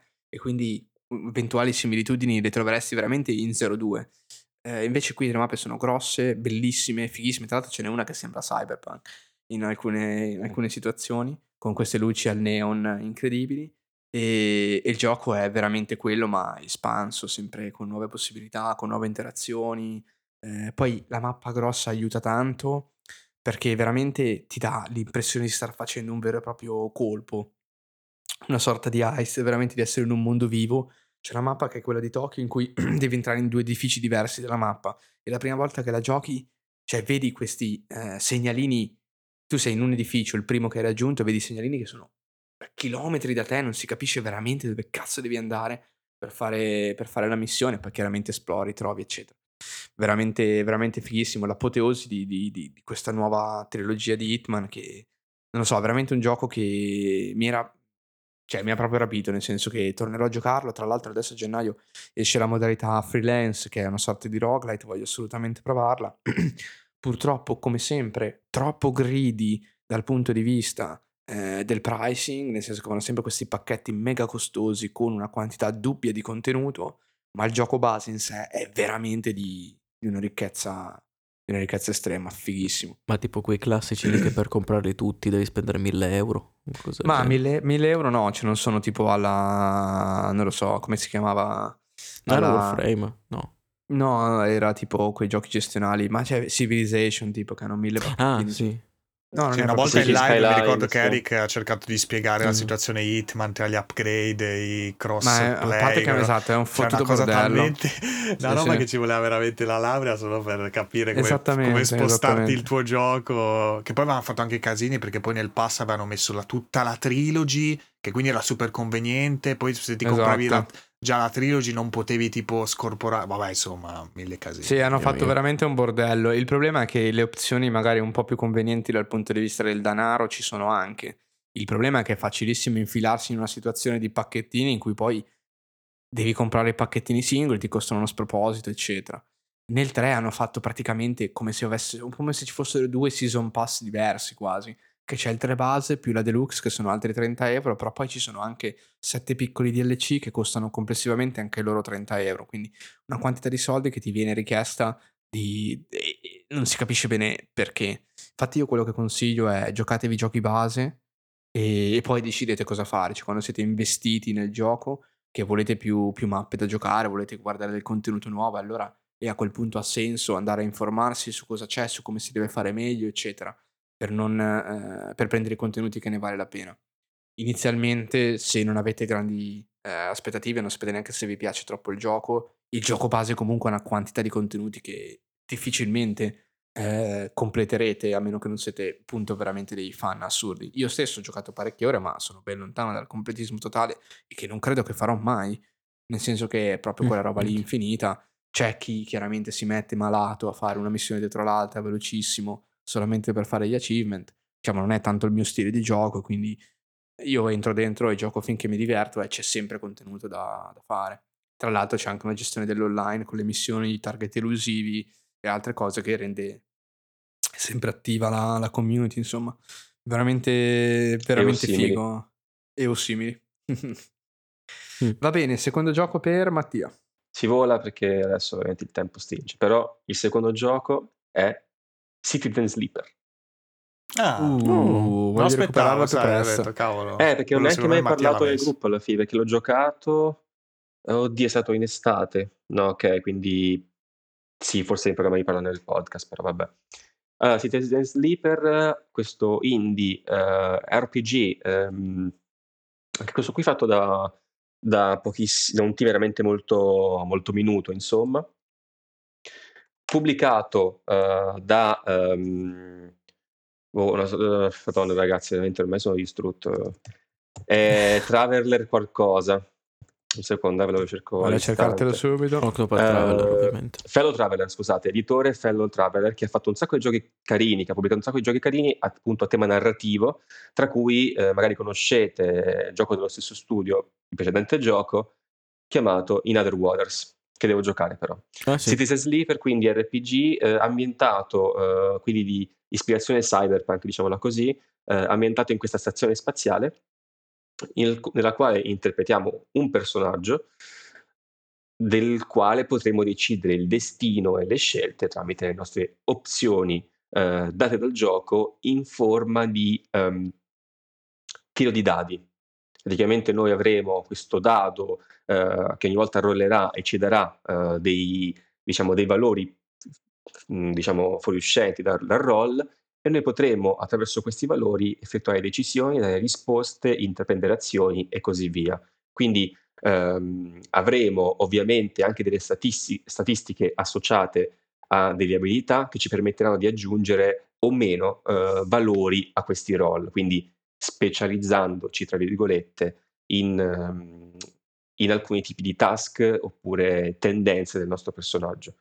È un gioco veramente molto bello, una storia mhmm, molto interessante e una cosa mhmm, che mi ha colpito particolarmente è proprio come si eh, svolge tutto l'intreccio e come tu effettivamente decida cosa fare o cosa non fare e come le tue precludano o meno delle, degli svolgimenti nel corso della storia come di solito si vede sempre un po', sai, questo advertisement per il quale si modifica, modella la storia, però effettivamente anche se c'è qualcosa del genere non lo si vede eh, uno a uno nel gioco, non si ha una vera e propria coscienza di come cambiano le cose. Citizen Sleeper invece dà effettivamente, fa, almeno mostra molto bene il peso delle azioni che fai e delle scelte che decidi di, di, uh, di perseguire. E una cosa molto bella, uh, con la quale mi sono veramente trovato molto d'accordo con um, Jacob Geller, che è un, un content creator su YouTube che eh, parla um, principalmente di videogiochi,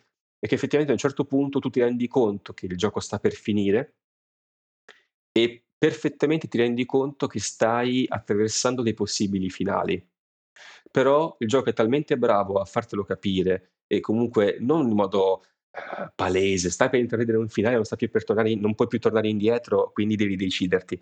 Te lo fa capire tramite il dialogo con i personaggi, che ti stai avvicinando a qualcosa ed è talmente bravo a farlo che tu hai la capacità di pensare no, questo non è il finale che fa per me o non è il finale che deciderei e puoi tranquillamente andare avanti perché te ne, te ne presenteranno, cioè il gioco te ne presenterà degli altri che potrai eventualmente decidere di affrontare o skippare ancora una volta per andare a ciò che tu pensi sia il finale più adatto a te, a ciò che il tuo personaggio credi che creda, insomma, eh, credi che ehm, voglia fare della sua vita su questa stazione spaziale.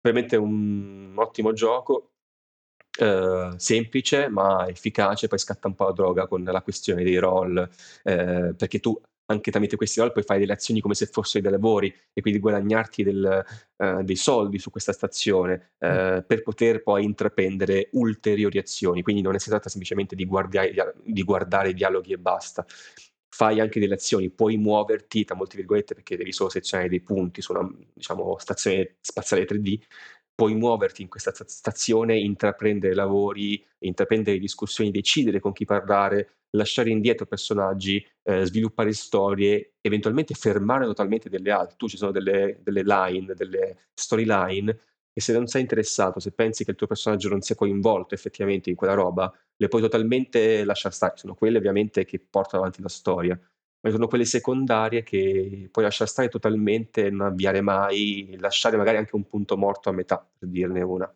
È un gioco che mi ha veramente colpito per la storia, ma anche per come si dipana davanti a te. Molto consigliato. Ovviamente è un gioco particolare, non, sicuramente non, non si non è per tutti, nel senso che eh, bisogna capire, guardando anche un po' qualche trailer, magari se lo stile di gioco fa per te in quel momento e poi magari iniziarlo.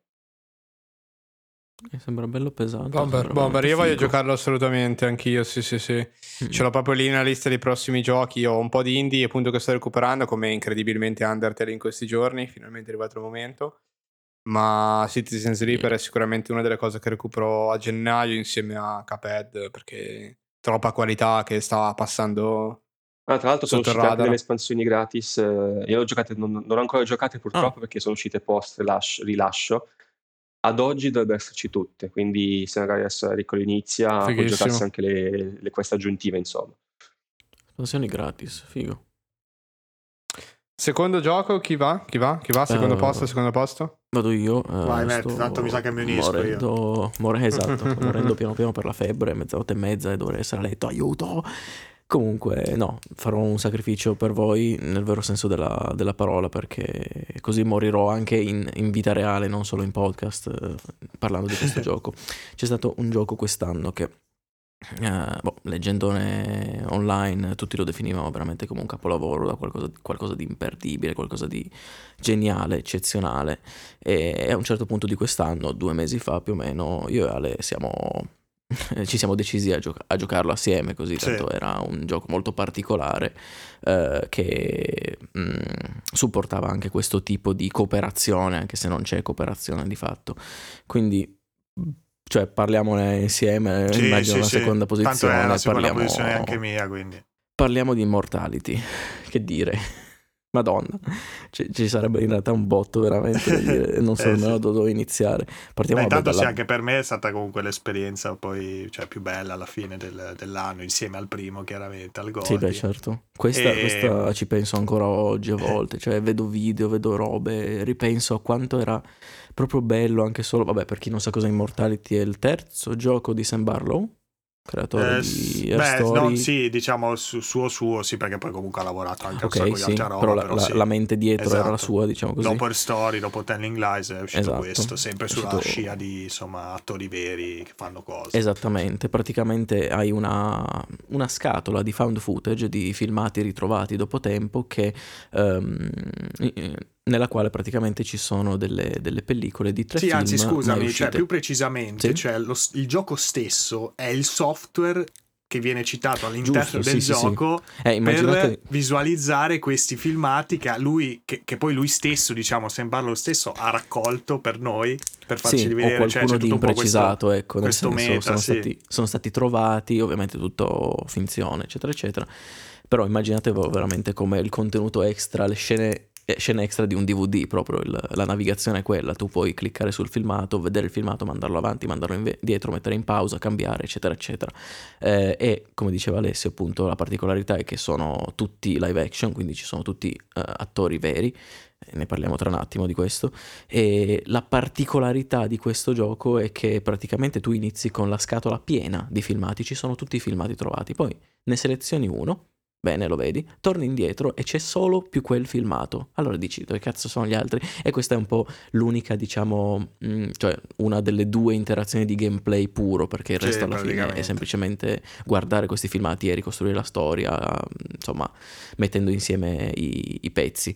E mm, praticamente tu puoi uh, fermare in ogni, mo- in ogni momento questo video, cliccare con il cursore su un elemento di questo, de, del, del, filmato, per esempio la faccia di un attore, un qualcosa su un tavolo, un tavolo, cioè qualsiasi oggetto tipo o persona che compaiono lì, un elemento anche più astratto che può essere, non, non so, il, un, un, rivolo di sangue sul, su, una, mm, su un vestito un po' nascosto che ti riporta magari un'altra scena, eccetera, eccetera.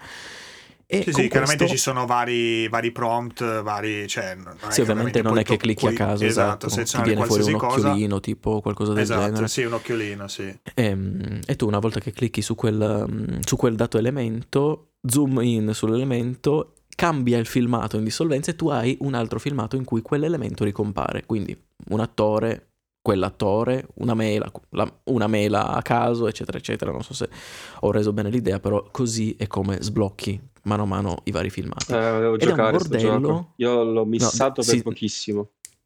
Non, è, è, ancora di più da giocare, una cosa che non puoi perdere nella vita proprio. Eh, lo so, lo so. È proprio oltre il, il dovere praticamente. E, ehm, e poi c'è un'altra interazione che, non so, la consideri spoiler tu? Non... Vabbè, è difficile. Diciamo che sì. Eh...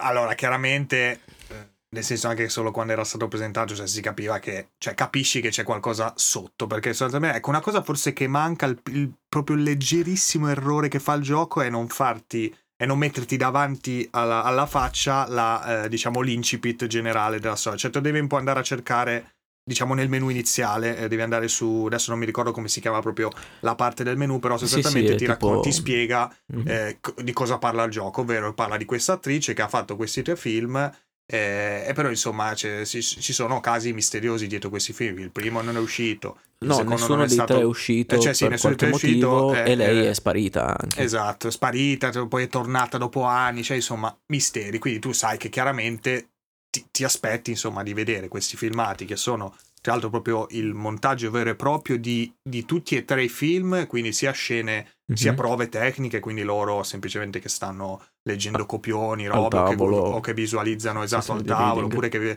cercano le, le varie zone dove, dove, girare, robe simili, e poi le scene vere e proprie, quindi vari chuck con proprio le scene de, di quello che, che sarebbero il film. No? Che, ma mm-hmm. adesso io non so, effettivamente non abbiamo controllato se c'è c'è tutto, cioè tutti e tre i film interi, però veramente le ore di filmato sono talmente tante che penso che... No, non, sono, non, ci... non penso se... siano interi, però ci sono il 90% però... delle scene da quello eh, che esatto, abbiamo capito, nel senso che abbiamo capito tutto comunque. praticamente, sì, sì. quello che succede sono... anche nei film. Sono veramente tantissime, cioè le clip sono veramente tante, mm-hmm. ma proprio, non so, adesso non mi ricordo quanto ci aveva messo, tipo 16 ore di, di gioco, qualcosa del genere, quindi comunque, cioè guardare sì. i filmati, quindi sostanzialmente sono 16 ore di filmati. Eh sì, poi alcuni te li riguardi magari perché dici aspetta, devi ritornare qua dove, cioè io mi prendevo appunti intanto, aspetta, ritorna a sta scena in cui dicono sta cosa che eh. poi iniziavi a collegare, eccetera, eccetera. Però ecco, quindi... tornando, scusami, a che dicevi, spoiler, non spoiler, però diciamo che a un certo punto, guardando alcuni filmati, il gioco ti dà degli input abbastanza forti, sonori, in cui vedi e comunque qualcosa nascosto tra, tra eh, vibrazione, esatto, qualcosa nascosto tra i frame di questo filmato. Andando indietro con la, con la traccia, praticamente scoprirai cosa, co- cosa, c'è nascosto in questi filmati. Ovviamente questi filmati di queste clip nascoste non sono presenti in tutte le clip. Quindi sostanzialmente mm-hmm. dopo un po' andrai a cercare le varie clip e eh, e, e, cercherai diciamo, queste clip nascoste sostanzialmente diciamo ecco sì. il succo ecco diventa un po' questo è, è eh, anche un, uno dei, dei, tiranti alla fine per me perché ogni sì, volta eh che sì, sentivi quell'effetto di dai dai dai vai a vedere che cosa succede perché appunto ti, ti, sblocca un sacco di, di informazioni di, di, della storia alla fine cioè capisci proprio il background capisci che, che, diavolo succede all'inizio, no? Cioè sei completamente confuso ed è proprio quello il bello. Cioè, poi quando metti insieme tutti i puntini. E... Tra l'altro, sì, cosa assurda, se, se, ti ricordi, noi per come abbiamo giocato noi, noi siamo andati diciamo eh, in modo molto metodico, siamo partiti da un film, quindi noi cercavamo, sì. sbloccavamo le scene, poi se venivano sbloccate le scene del secondo e del terzo film, che chiaramente sai già come si chiamano perché comunque è letto l'intro eccetera, eh, cioè comunque li vedi, c'è scritto tutto, puoi metterli in ordine cronologico di tempo, in ordine cronologico di scena, insomma, ti puoi fare un po' l'ordine che fatto vuoi. tipo di, di tempo proprio, cioè sì, di tempo, erano, sì, esatto. C'erano sì, prima sì. le sessioni di reading, poi le prove, poi le location, eccetera. Esatto, quindi, esatto. E noi allora siamo partiti da un film, quindi ok, analizziamo questo film, nel momento in cui sblocchiamo una scena eh, del, di altri film, le mettiamo da parte, stanno lì e noi ci guardiamo quelle del primo e continuiamo così. E allora abbiamo continuato così a un certo punto, che non avevamo neanche finito, mi sembra, ah, il primo film, sblocchiamo una clip. Allora, eh, noi vediamo che sta clip ha qualcosa di strano, proprio una clip, diciamo, eh, proprio registrata, quindi non, cioè, non, roba misteriosa, una clip proprio che è all'interno del, del, del software base, diciamo, una, che è stata registrata con una videocamera, è stata inserita nella, come pellicola a, facente parte di, di uno dei film, appunto. Guardiamo, e detto, vabbè, dai, se che guardiamo, dai, sembra una cosa figa, guardiamola. Maledizione. Guard- guardiamo sta clip. No, non diciamo niente, su- succedono robe. Titoli di coda. Noi. No, poco dopo è successo, ti ricordi? Cioè, finita la clip, poi vabbè, ritorniamo su. E... Ah, sì, sì, ok, oh, cazzo, sì, vabbè. No, no, cazzo, sì, sì, ho detto, esatto, succede, sta succedendo qualcosa, sì, sì, era quello di Nintendo. Arrivano i titoli di coda e Matt lì, ho detto. Sì, no, non, Co- non abbiamo... Che cazzo è successo? Okay. No, nota clue praticamente. Ho detto, dicevo, vabbè. uno dei finali, dai. Ci sta, eh, esatto, sì, ho detto, boh. vabbè, sarà uno dei finali. Poi che andiamo avanti, andiamo avanti, andiamo avanti. Andiamo... Poi allora cominciamo, cioè, il fatto di trovare, cioè abbiamo trovato, diciamo, il finale in un modo anche un po', cioè nel senso strano, no? Perché magari non ti aspetti, però poi c'è quella roba lì, ci ha, ci ha dato proprio la spinta, proprio di, cioè, è entrato tutto in circolo la roba, Ah, ma no, quindi ho eh, cominciato a cercare mille robe, mille collegamenti. Era lì Matt che segnava sul foglio tutte le, tutte le robe. È stato veramente, veramente figo. Guarda. Eh, anche giocarlo proprio in coppia me, così, sì, esatto. ecco, da solo non lo cioè, purtroppo non posso saperlo perché chiaramente avendo giocato direttamente così, eh, però magari mi sarei, diciamo, leggermente stufato in certi frangenti, non tanto eh, perché... Eh, più che altro perché è pesante come, come gioco anche, cioè devi eh, sì, cioè perché lì e vedere cose. Eh. Esatto, ti mette così, però alcune clip sono anche molto lunghe, comunque alcune magari appunto non presentano queste clip misteriose che ti danno quella spinta in più nel, nel, continuare, quindi magari rispetto per esempio a un Air Story, o Telling Glass non ho giocato, però Air Story l'avevo giocato, Air Story già era molto più, come posso dire, incalzante nel come era impostato, perché tu sapevi che dovevi scoprire, diciamo, eh, degli... Mm, cosa, cosa, aveva fatto, se aveva fatto qualcosa questa tizia, eh, e avevi effettivamente tutti degli interrogatori, erano solo interrogatori, tu quindi, cioè, capito, avevi proprio più... Eh, sapevi, ecco, sapevi cosa cercare, diciamo. Ecco, qua invece no, cioè qua te ne rendi conto piano piano, anzi, magari cambia nel mente questa cosa, e questa è una cosa molto figa, che chiaramente appunto può, può, diventare più o meno figa a seconda magari del momento, se hai voglia o meno, perché appunto vedersi magari una è quella, è quella la paura in Eh. generale, cioè un gioco del genere è molto sperimentale perché se tu vedi le clip in ordine proprio casuale, cioè quando le sblocchi, rischi veramente di non capire una fava. Sì, esatto, e sì, di andare sì, sì, burnout ricostruire- totale, esatto, che non dici ma sì, ma quindi, cioè perché poi di fatto sono, cioè, sono le clip dei film, cioè sono veramente solo quello, c'è veramente pochissimo extra film.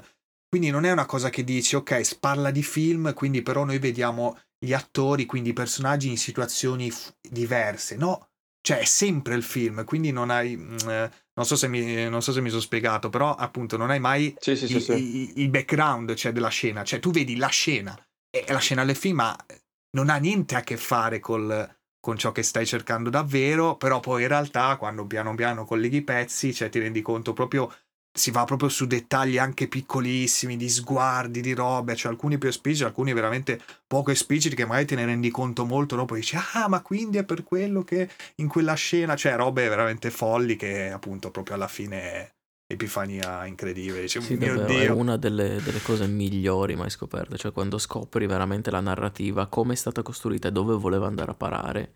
È Sì, sì, no, boh, figata, fantastico, sì, sì. fantastico. Hanno fatto Sì, sì, veramente sì. un giocone, un capolavoro che eh, adesso faccio un po' di rant, giustamente, si meritava Eh, anche un bel premio, cazzo, ai eh, Game sì. Award, almeno un premio, perché Sì, sì, cioè, non è possibile che sia uscito a mani vuote eh, Barlow e Peccato, tutti sì. quelli che ci hanno lavorato, tra l'altro le attrici dei Mortality presenti alla conferenza, una di esse, Manon Gage, che interpreta la protagonista, è stata Sì, nominata come Marissa Best Marcel, Actress, sì, sì. per quanto voglia tanto tanto bene a Christopher Judge, se lo meritava più di lui, ma a mani basse, ma proprio a mani basse. E un'altra persona che vabbè, no- non lo Eh. diciamo, però era lì seduta eh, lì vicino, ecco. Sì, sì, sì, sì, sì, Mamma ancora mia. di più. Le- forse, lei forse guarda. ancora di più, mamma Sì, mia. sì, sì. Ma quindi, No, no, veramente figata. ma quindi anche il secondo posto di, di Ale, non ho capito. Sì, sì, sì, anche Ah, il mio, ok, sì, sì. Sì, sì. E niente, appunto, giocatelo perché è imperdibile, è una cosa che dovete giocare nella vita. Un consiglio, appunto, è non fare esattamente la nostra strada, ma se potete giocarlo con qualcuno, ci sta perché è un gioco molto godibile anche eh, con, con altre persone. E, Sì, confrontarsi secondo me aiuta molto, eh, comunque. oppure perché giocatelo in almeno- parallelo a qualcun altro. ecco, Esatto, in parallelo, esatto. Però già forse in parallelo diventa complesso perché comunque sbloccando clip diversi, vedendo roba clip- diversa. No!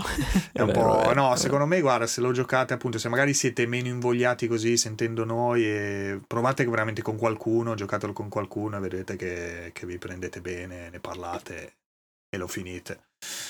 Poi ho- abbiamo un, avevamo un sacco di obiettivi, tipo 98% di clip. Ma dove sono ste clip? Dove sono mezz'ora, un'ora per cercare una maledetta clip? Tra l'altro, ma come si sblocca questo? Che tra l'altro è, che enne- c'era. ennesime epifanie poi dopo quando Sì, sì. cerchi roba e vedi video no, su, Ah, sì, riguardo. sì, abbiamo visto Ce anche roba che ci siamo Ce n'era persi. uno in particolare di un, crea- di un content creator che non mi ricordo il nome, che non aveva capito come andava a finire, cioè non aveva capito il, il punto finale. Sì, sì, sì, sì, Difatti sì, poi ha sì, fatto sì, un altro video, successo, sì, sì. Ma nel suo video ho visto tipo 3 o 4 clip che... Ma che cazzo? Ma queste c'ero, chi le ha mai viste? Sì, sì, sì, no, è incredibile, incredibile. Anche come sistema proprio di gioco è molto particolare. eh. No- noi stessi non abbiamo capito alcune interazioni, alcuni trigger che ha, sono veramente, alcuni sono veramente Madonna. incredibili, perché dici, cioè, ma questo l'hanno collegato, cioè proprio il premere sulla clip e, e trovare un'altra clip, cioè il collegamento è, inc- è proprio stranissimo, è veramente impressionante. Vabbè, ecco, se vi posso che- consigliare partite dal... come, com'era il, il, il provino dell'attrice principale? Ah, ci eh, ho sì. messo 16 ore per Madonna, provare. veramente. Comunque, Sì, sì. No, no, veramente, cons- ci ha consigliato. e via. Quindi, Eh. Eric mi sa, tocca al È gotico. il momento. Ragazzi, lo Facciamo so che non stupirà nessuno questa, questa posizione, ma è con grande piacere che annuncio il mio Goti 2022. È proprio lui, ragazzi. È ovviamente Elden Vampiri da Ring. The Game. Violetto, chiaramente, chiaramente Pokémon Violetto, ragazzi. Un gioco in cui in realtà ho speso 290 ore. Allora, No. aspetta, visto che così tanto no- non andremo Chi lunghi, che- cioè sì, stiamo andando lunghi. Elden? Ecco, no, esatto, il The Ring è anche il mio Goti e quello di Mark. Anche mio, sì, sì, sì. Quindi diciamo, ecco, ecco, questo Eric parla anche per, anche per molto noi. poco no? creativi quest'anno, sì, sì, esatto, tu parli. Io non ho niente da, da, aggiungere sicuramente, ma tu Matt, se aggiungi vai pure. È veramente, pure, veramente è stato un viaggio letterale proprio, nel senso che... che viaggio! Sono, sono d'accordo con Mattia eh, quando dice che il gioco ha chiaramente dei difetti anche abbastanza evidenti.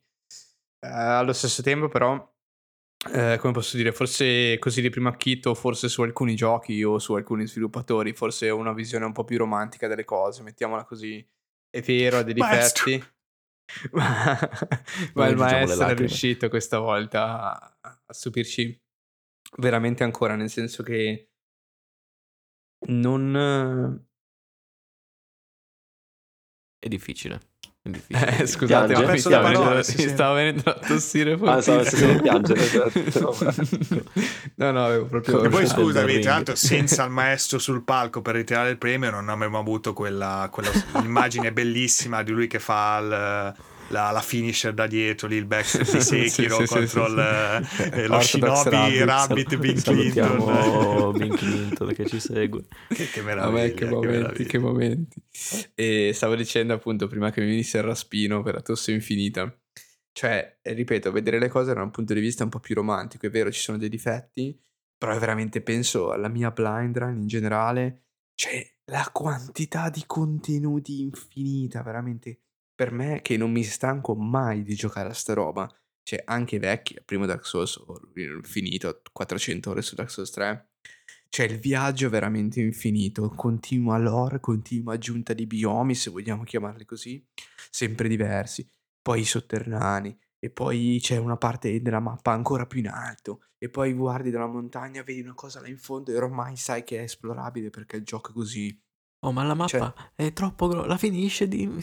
Cioè, è veramente infinita, cioè, mi ricorderò sempre il momento veramente assurdo, ripensandoci posteriori, quando avevo finito di esplorare un po' l'Imgrave e dovevo andare oltre, avevo 40 ore di gioco e avevo paura che stesse per finire il gioco, perché solitamente comunque ho detto, per quanto può essere grande Elden Ring, quanto può essere più lungo di un gioco normale fra un software che mi dura dalle 50 alle 60 ore in blind run, quanto può essere più lungo.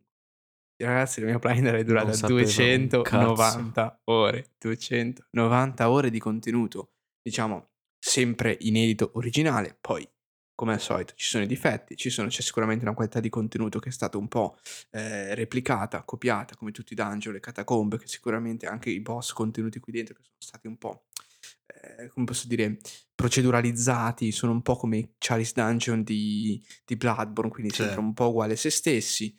Eh, ok, va bene, ma la, veramente il viaggio che è stato, visitare la capitale, cioè, non lo so, ma poi con queste host, cioè le host del menu iniziale, cioè, cioè veramente ogni volta accendevo il gioco e l'ascoltavo tutta fino alla fine. E solo quando finiva aprivo, cioè avviavo il gioco effettivamente, cioè veramente un rito assoluto. risentirla. Assolutamente, tre mesi di sta roba perché 300 ore ragazzi, quindi cioè, ora che fai 300 ore passano tre mesi veramente un periodo della mia vita. Io non vedo l'ora di tornarci. Sono mega triste che hanno annunciato Armored Core e TGA. Veramente ce lo aspettavamo e forse l'avevamo anche detto nel podcast. L'inculate che sarebbe eh, arrivata sì, Bandai sì, Namco From Software perché era, era Armored Core. Vediamo cosa succederà in futuro. Spero fortissimo che esca un DLC. Come mi arriva eh, il secondo volume della guida strategica, io partirò con una nuova run sicuramente perché cioè, ho, già, ho già voglia ora, cioè ho voglia adesso di aprire il gioco. Sto tergiversando un attimo in attesa delle guide. E no, sono... Cioè, veramente, cioè per me probabilmente From Software è lo sviluppatore che Dio ha messo sulla terra per me. Cioè semplicemente questo. Cioè quello che loro fanno, come loro cercano di innovare il loro stesso genere e in parte altri diciamo macro generi, no? A limitrofi a quello che fanno. Cioè è praticamente per me veramente la perfezione. Cioè ha i suoi difetti oggettivi per carità, ma quando prendo il pad in mano, cioè, non riesco a schiodarmi veramente. Elden Ring è così, c'è una quantità di armi, di build da fare infinita, cioè non, non, ha veramente nessun senso. Tra l'altro stanno già uscendo delle mod galattiche per giocare in coop tutto il gioco seamless senza doversi rievocare. Cioè. Eh, c'è una quantità di roba da fare veramente, veramente esagerata. E tra l'altro mi, mi, mi, spiazza anche un po', se vogliamo, questa cosa, perché sono abituato a delle run decisamente più corte, ma io non vedo l'ora di tornare e scoprire che questo già un po' lo subodoro, forse l'ho anche già visto un po' fare quando avevo finito il gioco, che in realtà come puoi finire il gioco in diversi modi, diversi finali, quanto velocemente li puoi raggiungere, quanto velocemente puoi eh, rushare diciamo il gioco eccetera, così come anche le speedrun eccetera, tutta roba che ho fatto nei precedenti giochi e che semplicemente non sono riuscito a fare subito con Elden Ring perché il contenuto base è talmente elevato che sono arrivato alla fine che avevo più ore che negli altri eh, avendo completato tutto quello che c'era da completare, veramente senza senso. Sono super contento e cioè non ho veramente idea di cosa faranno a questo punto, cioè dopo il The Ring veramente non, non lo so. Ah, cioè, sono, appunto. Boh, non lo so, cioè cosa possono aggiungere onestamente non lo so. Sì, possono fissare delle cose che non funzionavano assolutamente, allo stesso tempo però veramente quale sia il nuovo step di From Software dal punto di vista diciamo del genere evoluto e boh, cioè non, non è capibile, non vedo l'ora di vedere cosa, cosa faranno. In realtà spero esca Sekiro 2, però vabbè, questa è un'altra questione. Sì, spero anche io che esca qualcosa di un po' più contenuto, ma comunque con la loro qualità di sempre. Cioè, una cosa un po' più lineare, un po' più... ci sta anche così. Ma la boss fight Malene, ragazzi, cioè veramente, cioè quei, quei momenti, le ore, le ore davanti ah, alla boss fight, non va giù, non va giù, e poi alla fine il tremolio finale di quando dai l'ultimo colpo a questo fottuto boss bellissimo che non va mai giù. Cioè, veramente dei momenti che difficilmente riesco a replicare con, uh, con altri giochi. Cioè, terrificante allo stesso tempo. Cioè, la frustrazione immensa nel mentre, poi la grande goduria proprio finale, ultima. Eh, bellissimo. Cioè, il, tu, il tutto poi, scusa, amplificato dalla community che è veramente esplosa rispetto sì, sì, sì. ai capitoli precedenti, che comunque giocavamo già tutti insieme generalmente, o comunque molti di noi, o di gente che conosciamo, di gruppi, eccetera, quindi era sempre molto divertente, no? Scambiarsi pareri, robe. Qua c'è stato proprio il mondo su Elder Ring, letteralmente, quindi eh, eh, niente, è stata una cosa, cioè proprio un evento abbastanza ecco eh, irripetibile insomma comunque che succede poche volte no? Cioè pochi giochi prendono veramente così tanto fanno esplodere veramente così tanto l'Inter ecco. Mi ricordo vabbè c'è stato Animal Crossing che è stato un altro mega fenomeno anche più grosso di, di Elder Ring ci mancherebbe. Sì. eh, però ecco per noi c'è nel senso chiaramente più, ecco, più a livello più giocoso ecco diciamo Elden Ring ha veramente monopolizzato quel periodo e mamma mia è stato Sì, assolutamente, assolutamente. A partire, da, a partire, dalle recensioni con i voti altissimi, 96, la gente si strappava i capelli. Dio, com'è possibile? Veramente, sì, sì. Senta, senta, altro, è lì che ci domandavamo dopo 300 ore di cosa avessero giocato eh, i, i, recensori di quella roba quando sì, il gioco durava 300 ore, era impossibile, 7 giorni. Cioè veramente una roba. Guarda, non, vor- non voglio mai recensire i videogiochi, cioè non voglio mai che mi chiedano no, di giocare no, a Ring no. in sette giorni. La morte proprio dell'uomo. Sì, perché poi sì. c'è anche se chiaramente è impostato così, no? enorme, chiaramente per uh, questi boss ripetuti, queste robe un po' ripetute che chiaramente ci stanno come ci stanno in, in tutti gli open world però c'è talmente, cioè, c'è comunque tanta roba proprio da, cioè tanta sì. roba unica che vedi una volta e sta lì e boh, cioè dici vabbè ok ma quindi cioè, metà della roba comunque non l'hanno neanche proprio vista, ma neanche vista da lontano dire sì, vabbè sì, quello neanche, non lo faccio ma ok ma l'ho visto, no non l'hai proprio visto, cioè quello è veramente impressionante. Quello proprio, mamma mia. Hanno fatto un lavoro veramente senza senso, a tratti veramente ci si chiede perché. Sì, sì, cioè, no, talmente pieno di roba. Bisogno, sì, sì, non cioè, perché fai, facevano la metà del gioco la mia blind run durava 150 ore, non 300, ed ero comunque contentissimo. E cioè, facevano poi Elder Ring 2 fra due anni eh, esatto. e tutti ancora e c'era il resto. e no, veramente completamente senza senso. Cioè, una di quelle esperienze veramente senza che, come ho detto nella puntata, come ho detto nella puntata dedicata, cioè a un certo punto, cioè tanto che continua a sorprenderti nel suo proporre contenuti eh, diversi anche da quelli che hai già visto, che a un certo punto veramente c'è tutto è possibile. Cioè, qualsiasi cosa che tu vedi potrebbe essere visitabile, perché è già successo in passato talmente tante volte che ti stupisse in tal senso che cioè, vivi nella, nella, menzogna, se vogliamo, nel senso che sei continuamente... Eh, cioè, si rimuove, almeno si è rimossa nella mia barriera, nel mio cervello la barriera classica eh, che hai quando giochi un gioco e ne capisci i limiti e quindi sai già che non ti aspetti un determinato tipo di contenuto o di, di, di, di gioco. Qui invece alcune cose classiche sono state completamente stravolte. A un certo punto ti mostra delle zone di gioco e dici, boh, vabbè, anche questo. Cioè, a un certo punto, veramente c'è una quantità di roba e un modo di proporre le cose veramente che distruggono eh, quello che tu puoi pensare del gioco. Questo è successo a me. Cioè, un certo punto dico, vabbè, allora, cioè, tutto è possibile. Nel senso, sta mappa non finisce mai, si va sopra, si va sotto, si va su, si va a destra, a sinistra, cioè, non so, i teleporti, vai, visiti zone completamente a caso nella mappa con questi teleporti infiniti, vedi, Mm-mm. apri la mappa e sei a chilometri e chilometri di distanza da dove eri prima, neanche avevi mai visto che la mappa era così grossa prima. Cioè, veramente ti, ti stupisce da, da troppi punti di vista. Per me è stata veramente un'esperienza cioè non vorrei dire illuminante, però sicuramente mi ha definito un nuovo standard nella mia testa. Ma neanche dell'open world in sé, cioè non mi interessa neanche tanto quello, cioè proprio la qualità eh, con cui eh, espongono i contenuti e, e, e, ti li fanno esperienziare. Era una cosa che non avevo mai fatto così. In parte è un po' come Zelda, nel senso mai fatta una roba di, di quel tipo, proposta così. Se poi sia o meno innovatrice di un macro genere, di un sottogenere, o che cioè davanti a una roba così di qualità così alta mi interessa anche relativamente, no? Nel senso che non è, non è, non è questo il punto, uh, non è questo il motivo per cui giocare al The Ring, secondo me. Eh, di per sé poi innovativo è una parola, come spesso parliamo, un po', un po' controversa, ecco, perché è difficile anche stabilire cosa è innovativo e cosa non è innovativo in generale. Quindi parlare di innovazione è sempre un po' controverso come, come argomento, questo sicuramente. Sì. Vai, eh, ho detto sì, sì, sì, quoto anche Quindi... io. C'è una mega puntata a riguardo in caso. Esatto. No, ragazzi, non vedo l'ora. Adesso, adesso scarico il gioco. Andate così, ragazzi, ecco. mi spiace.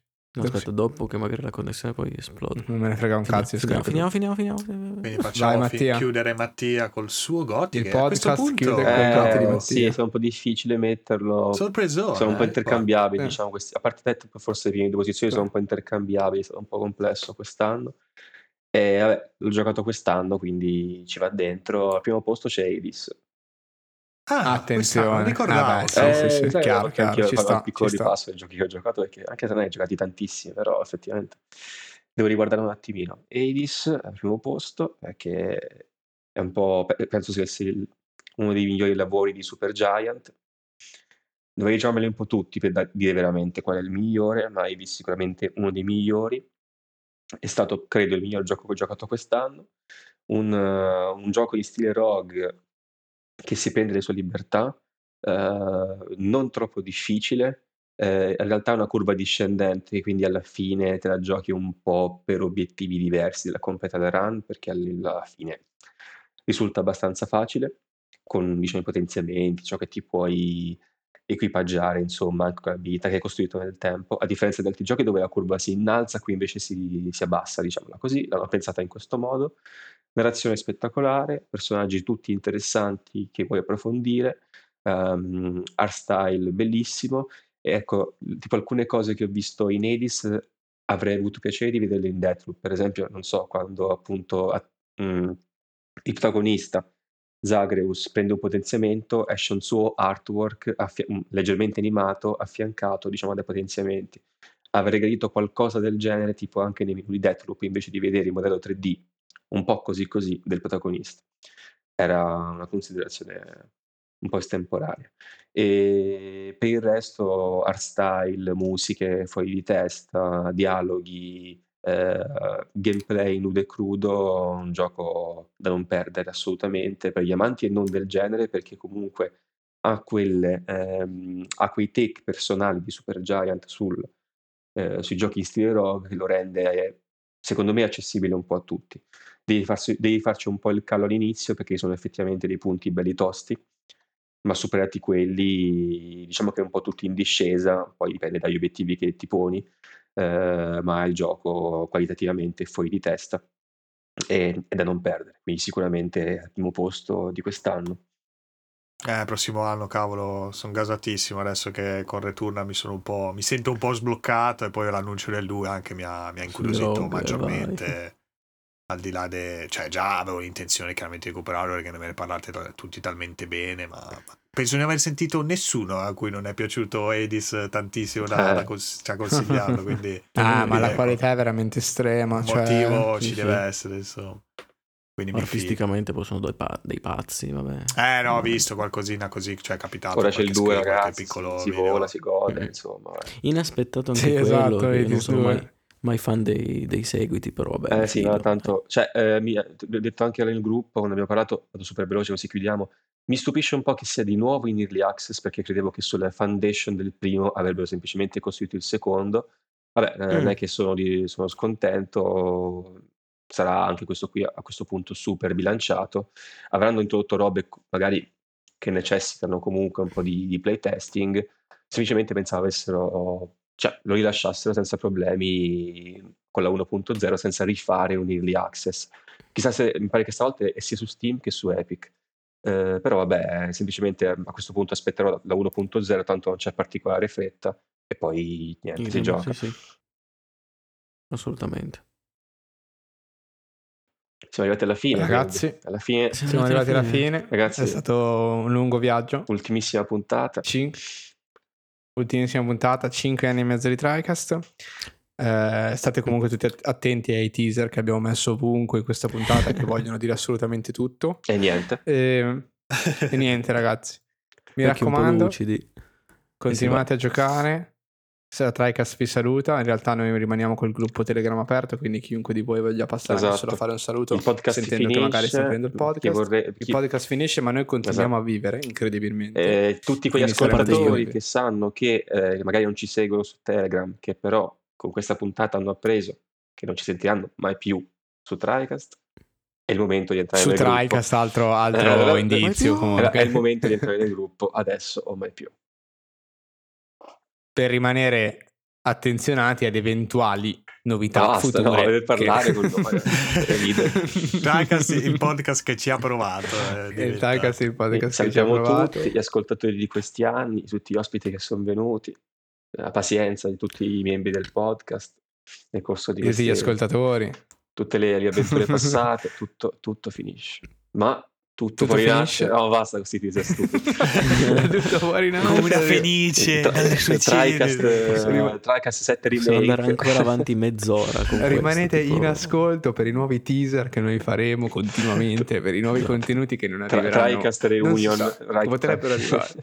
eh beh, oh, le Reunion van di moda. No, no, Reunion no, no, no, Final Fantasy. Una decina d'anni ci troviamo. Reunion è il nuovo nome del podcast come Next. Sì, sì, sì, poi c'è Tricast Remake, le stesse puntate tanto però finisce in modo diverso. No, scherzo. finisce malissimo.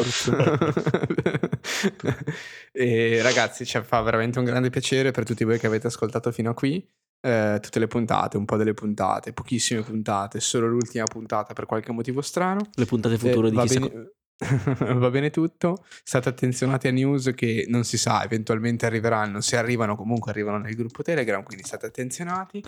e ci sentiamo alla prossima, al prossimo progetto eventuale che forse uscirà. Basta. Ciao a tutti. Ciao ragazzi. Ciao ragazzi. L'ultima volta i saluti che piacciono a Ale, scusa. Cioè. Per l'ultima volta i saluti Vero. che piacciono ad Ale, ragazzi. Un Ciao, saluto ragazzi. da Ale. È stato bello.